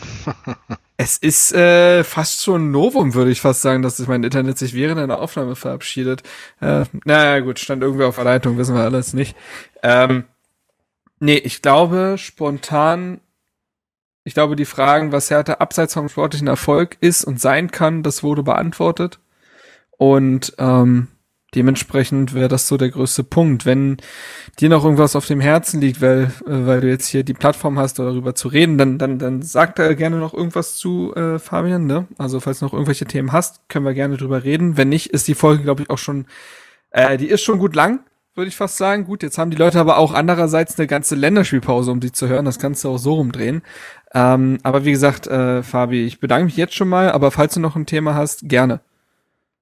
Äh, nee, ein wirkliches Thema habe ich jetzt nicht mehr, aber vielleicht nochmal so als Schlusswort, weil ja auch immer einige gesagt haben, ah, vielleicht sollte Hertha einfach absteigen, sich dann konsolidieren und dann wieder einen Neustart wagen. Äh, bin ich gar kein Fan von. Also erstens, äh, kampflos aufgeben ist nicht meins wir stehen jetzt hier alle zusammen, wir halten jetzt zusammen und dann halten wir verdammt nochmal auch die Klasse. Und ich hoffe, dass ich das dann nicht wieder nächstes Jahr wieder sagen muss und jetzt gemeinsam härter und jetzt müssen wir alle wieder zusammenhalten, damit wir erfolgreich sind, sondern ich habe wirklich die Hoffnung, wenn wir jetzt alle nochmal zusammenstehen, uns alle zusammenreißen, vielleicht auch mit der Vollauslastung äh, wieder die gewohnte Atmosphäre im Stadion haben können, die wir äh, seit mehr als zwei Jahren vermissen, dass wir dann sagen so, Jetzt klappt's, jetzt nochmal alle zusammenhalten. Es wird sicherlich viel geben, worüber wir nach der Saison noch reden müssen. Aber es ist jetzt vielleicht nochmal wirklich nicht der Zeitpunkt. Jetzt gilt es darum, den sportlichen Klassenerhalt zu sichern. Dann reden wir alle miteinander. Dann schauen wir uns alle mal tief in die Augen. Dann besprechen wir alles. gerne. Da gibt es sicherlich für alles Gesprächsbedarf, aber wie gesagt, nicht jetzt. Und wenn wir das hinter uns haben, dann hoffe ich, dass wir nicht wieder drei Jahre lang vom sportlichen Umbruch reden, sondern dass wir dann endlich mal erfolgreich in die Zukunft starten können und das auch weiterhin in der Bundesliga. Weil da wollte ich jetzt nochmal den, den Schwenk machen zu dem, was Steven gerade gesagt hat. Nur ein Bruchteil von denen, die bei Hertha BSC beschäftigt sind, haben direkt mit dem Sportlichen zu tun. Ja, aber für, auch für die geht es um sehr, sehr viel. Denn ein Abstieg bedeutet ja auch Einbußen, was die Mitarbeitenden angeht. Und äh, auch für die gilt es jetzt zu sagen, alle zusammen. Es geht hier auch für die Leute darum, weiterhin für Hertha BSC da zu sein und dass wir ein Team sind und das auch in der Form bleiben können. Und das ist einfach nochmal wirklich jetzt meine ganz große Bitte. Leute, unterstützt die Mannschaft. Hier ist nicht viel, hier ist vieles nicht gut gelaufen, aber trotzdem, ein Abstieg ist keine Alternative und den sollte man auch nicht mit Häme entgegensehen, sondern mit Optimismus jetzt nochmal anpacken und zusehen, dass es dann in Zukunft wirklich mal alles besser wird und wir nicht wieder hier sitzen müssen und sagen müssen, auch jetzt bitte nochmal die Mannschaft unterstützen und nächstes Jahr wird alles gut. Und ergänzend, glaube, lasst Grautöne ja. zu. Es gibt nicht nur das. falsch und richtig und es gibt nicht nur gut und böse. Ja, ja, also diese Dichotomie aktuell in der Bewertung von Dingen, die, die wird vielen nicht gerecht, generell in der Welt nicht, aber eben auch nicht bei Hertha BSC, würde ich sagen. Also hoffen wir, dass da vielleicht für manche die Folge auch ein Gedankenanstoß gewesen sein kann. Soll einfach nur sensibilisieren, ne? So. Und ich würde dementsprechend jetzt das Ende einleiten. Ich weiß nicht, ähm, Fabi, ob du informiert wurdest über die Tradition in diesem Podcast, dass der Gast, die Gästin am Ende der Folge noch ein ähm, Lied auf unsere Auswärtsfahrt-Playlist tun darf. Ja, wurde ich und ähm, Wurdest du? warte mal. Ja, ich, ich, ich glaube, ich, Fabi ja, ja, Sekunde, gar nicht Sekunde, informiert werden, weil ich ja. glaube, Fabi hört auch regelmäßig den Podcast, oder? Fabi hört so. regelmäßig mittwochs in, se in seiner Mittagspause den Podcast und dann auf dem Weg zurück dann mit dem Fahrrad ich wollte gerade sagen, was soll eine lange Mittagspause? Nee, die ist ja, die ist, äh, ta Tatsache, mittwochs in meiner Mieterberatung habe ich eine Stunde Mittagspause und äh, ja, ihr schafft es trotzdem nicht in der Zeit, aber dann habe ich ja, dann habe ich ja noch die Rück, ja, ja. dann, dann habe ich ja noch hier die Rückfahrt aus dem Wedding und ja. Ich habe, ähm, ja, aber was wolltet ihr? So Song für die Playlist. Ja, ich hätte gerne äh, von den Broilers gemeinsam weil der hat so der Refrain hat so eine schöne Zeile drin und die heißt, äh, wir stecken hier gemeinsam drin, hältst du zu mir, halt ich zu dir. Und ich denke, das passt jetzt in der Situation nochmal ganz gut. Und passt auf jeden Fall zu deinem Abschlussstatement, was du eben noch abgegeben hast. Das nehmen wir also dementsprechend mit. Ähm, wenn ihr die Playlist nicht kennt, ihr findet sie auf Spotify, ihr findet sie, also die heißt auch Hertha Base Auswärts, Auswärtsfahrt, glaube ich, ne? Ja, das ist richtig. So. Und die findet ihr, glaube ich, sogar nach wie vor auf dieser. Ich glaube, da gibt es eine Person, die die eigenhändig immer wieder pflegt. Ansonsten äh, Broilers gemeinsam. Lukas, falls du die Folge bis hierhin gehört haben solltest, äh, kannst du ja schon mal raufwerfen. Und ansonsten bleibt mir nicht viel, außer zunächst erstmal äh, Steven zu danken. Danke mal wieder für deine Zeit. Nach was, also wie gesagt, für deine Verhältnisse warst du ja ewig weg aber äh, hat mich sehr gefreut, die Folge. Ich hätte mir keine bessere Person vorstellen können, um diese Folge, um Lukas aufzufangen und diese Folge zu hinzubekommen. Ja, ich äh, bedanke mich bei dir dafür, dass du auch die Moderation ja äh, übernommen hast. Ähm, und ja, äh, wie ihr wisst, immer wieder gerne. Ähm, wahrscheinlich wird es auch gar nicht so ewig dauern, bis, ähm, bis ich das nächste Mal wieder dabei bin. Und sorry an die, an die HörerInnen teilweise. Ähm, Moderation ist dann teilweise, gerade wenn Marc auch nicht da ist oder wenn das Internet ausfällt, ist dann doch gar nicht so leicht. Also wenn es die eine oder andere Länge gab, dann bitte ich das zu entschuldigen. Aber ich glaube, dass das trotzdem ganz okay geworden ist. Und ansonsten äh, bleibt mir nur Danke zu sagen, Fabi, das war, also erstmal war es dein Hertha Base Podcast-Debüt. Das ist also sowieso besonders, klar. Ritterschlag in der Podcast-Szene, sagen manche. ähm, nee, aber ey, im Ernst, äh, hat ganz, ganz gut Vielen Dank, dass ich hier sein durfte. Danke. nee, ja, aber im Ernst, wie, wie, oft, wie oft müsst ihr mich jetzt nochmal einladen, bis ich Steven eingeholt habe? Das, also, okay, warte, du bist 39, mh, mm, puh, das wird schwierig, sag ich mal. Es wird schwierig. also das noch einzuholen. Ach, übrigens, das wäre eine gute Frage eigentlich, ne? Wie oft Steven da gewesen ist. Hat da irgendjemand eine Strichliste? Das wäre schön.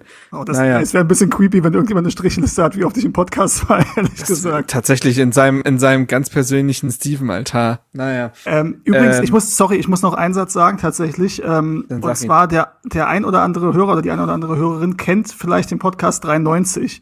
Und ich weiß, dass als Hertha-Fan es teilweise schwierig ist, ähm, sich das anzuhören. Allerdings lohnt es sich am Montag, beziehungsweise die Folge kommt dann, glaube ich, in der Nacht von Montag zu Dienstag, ähm, lohnt es sich da reinzuhören, weil, also ich hoffe, ich, äh, ich breche jetzt kein, kein NDA, kein, wie heißt es, Non-Disclosure Agreement.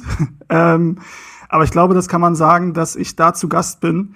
Ähm, und Thema wird wenig überraschend die aktuelle Lage bei Hertha BSC sein. Ähm, insofern. So lustig. Wir reden über Hannover. ja, auch schön, ja. Ey, Herr Dr. Hütte, Ihre Stimme hat sich aber verändert. So, ja, ja, egal. Ja, ähm, also da gerne reinhören. tätowierte Arm als er. Das stimmt auch, ja. Gut. Alles so, klar. Aber ansonsten nochmal, es hat äh, riesigen Spaß gemacht, Fabi, und war vor allen Dingen eben auch sehr aufschlussreich. Ich hoffe auch für all die HörerInnen äh, dieser Folge. Äh, hoffen, dass wir dahingehend ein bisschen Aufklärung betrieben haben können, ein bisschen sensibilisiert haben können für das Thema und seine Graustufen und Töne. Und damit würde ich sagen, beenden wir das Ding. Normalerweise hat der Gast die letzten Worte, aber ich glaube, du hast so viel geredet und äh, bist so durch, da belassen wir es einfach bei. Ähm, macht's gut. Hebe ich mir noch ich fürs hoffe, nächste Mal auf. Für so, da, das ist, das ist clever, da hat er sich gleich selbst eingeladen, aber wir nehmen das auf jeden Fall an. Also wir nehmen dich jetzt bei, beim Wort.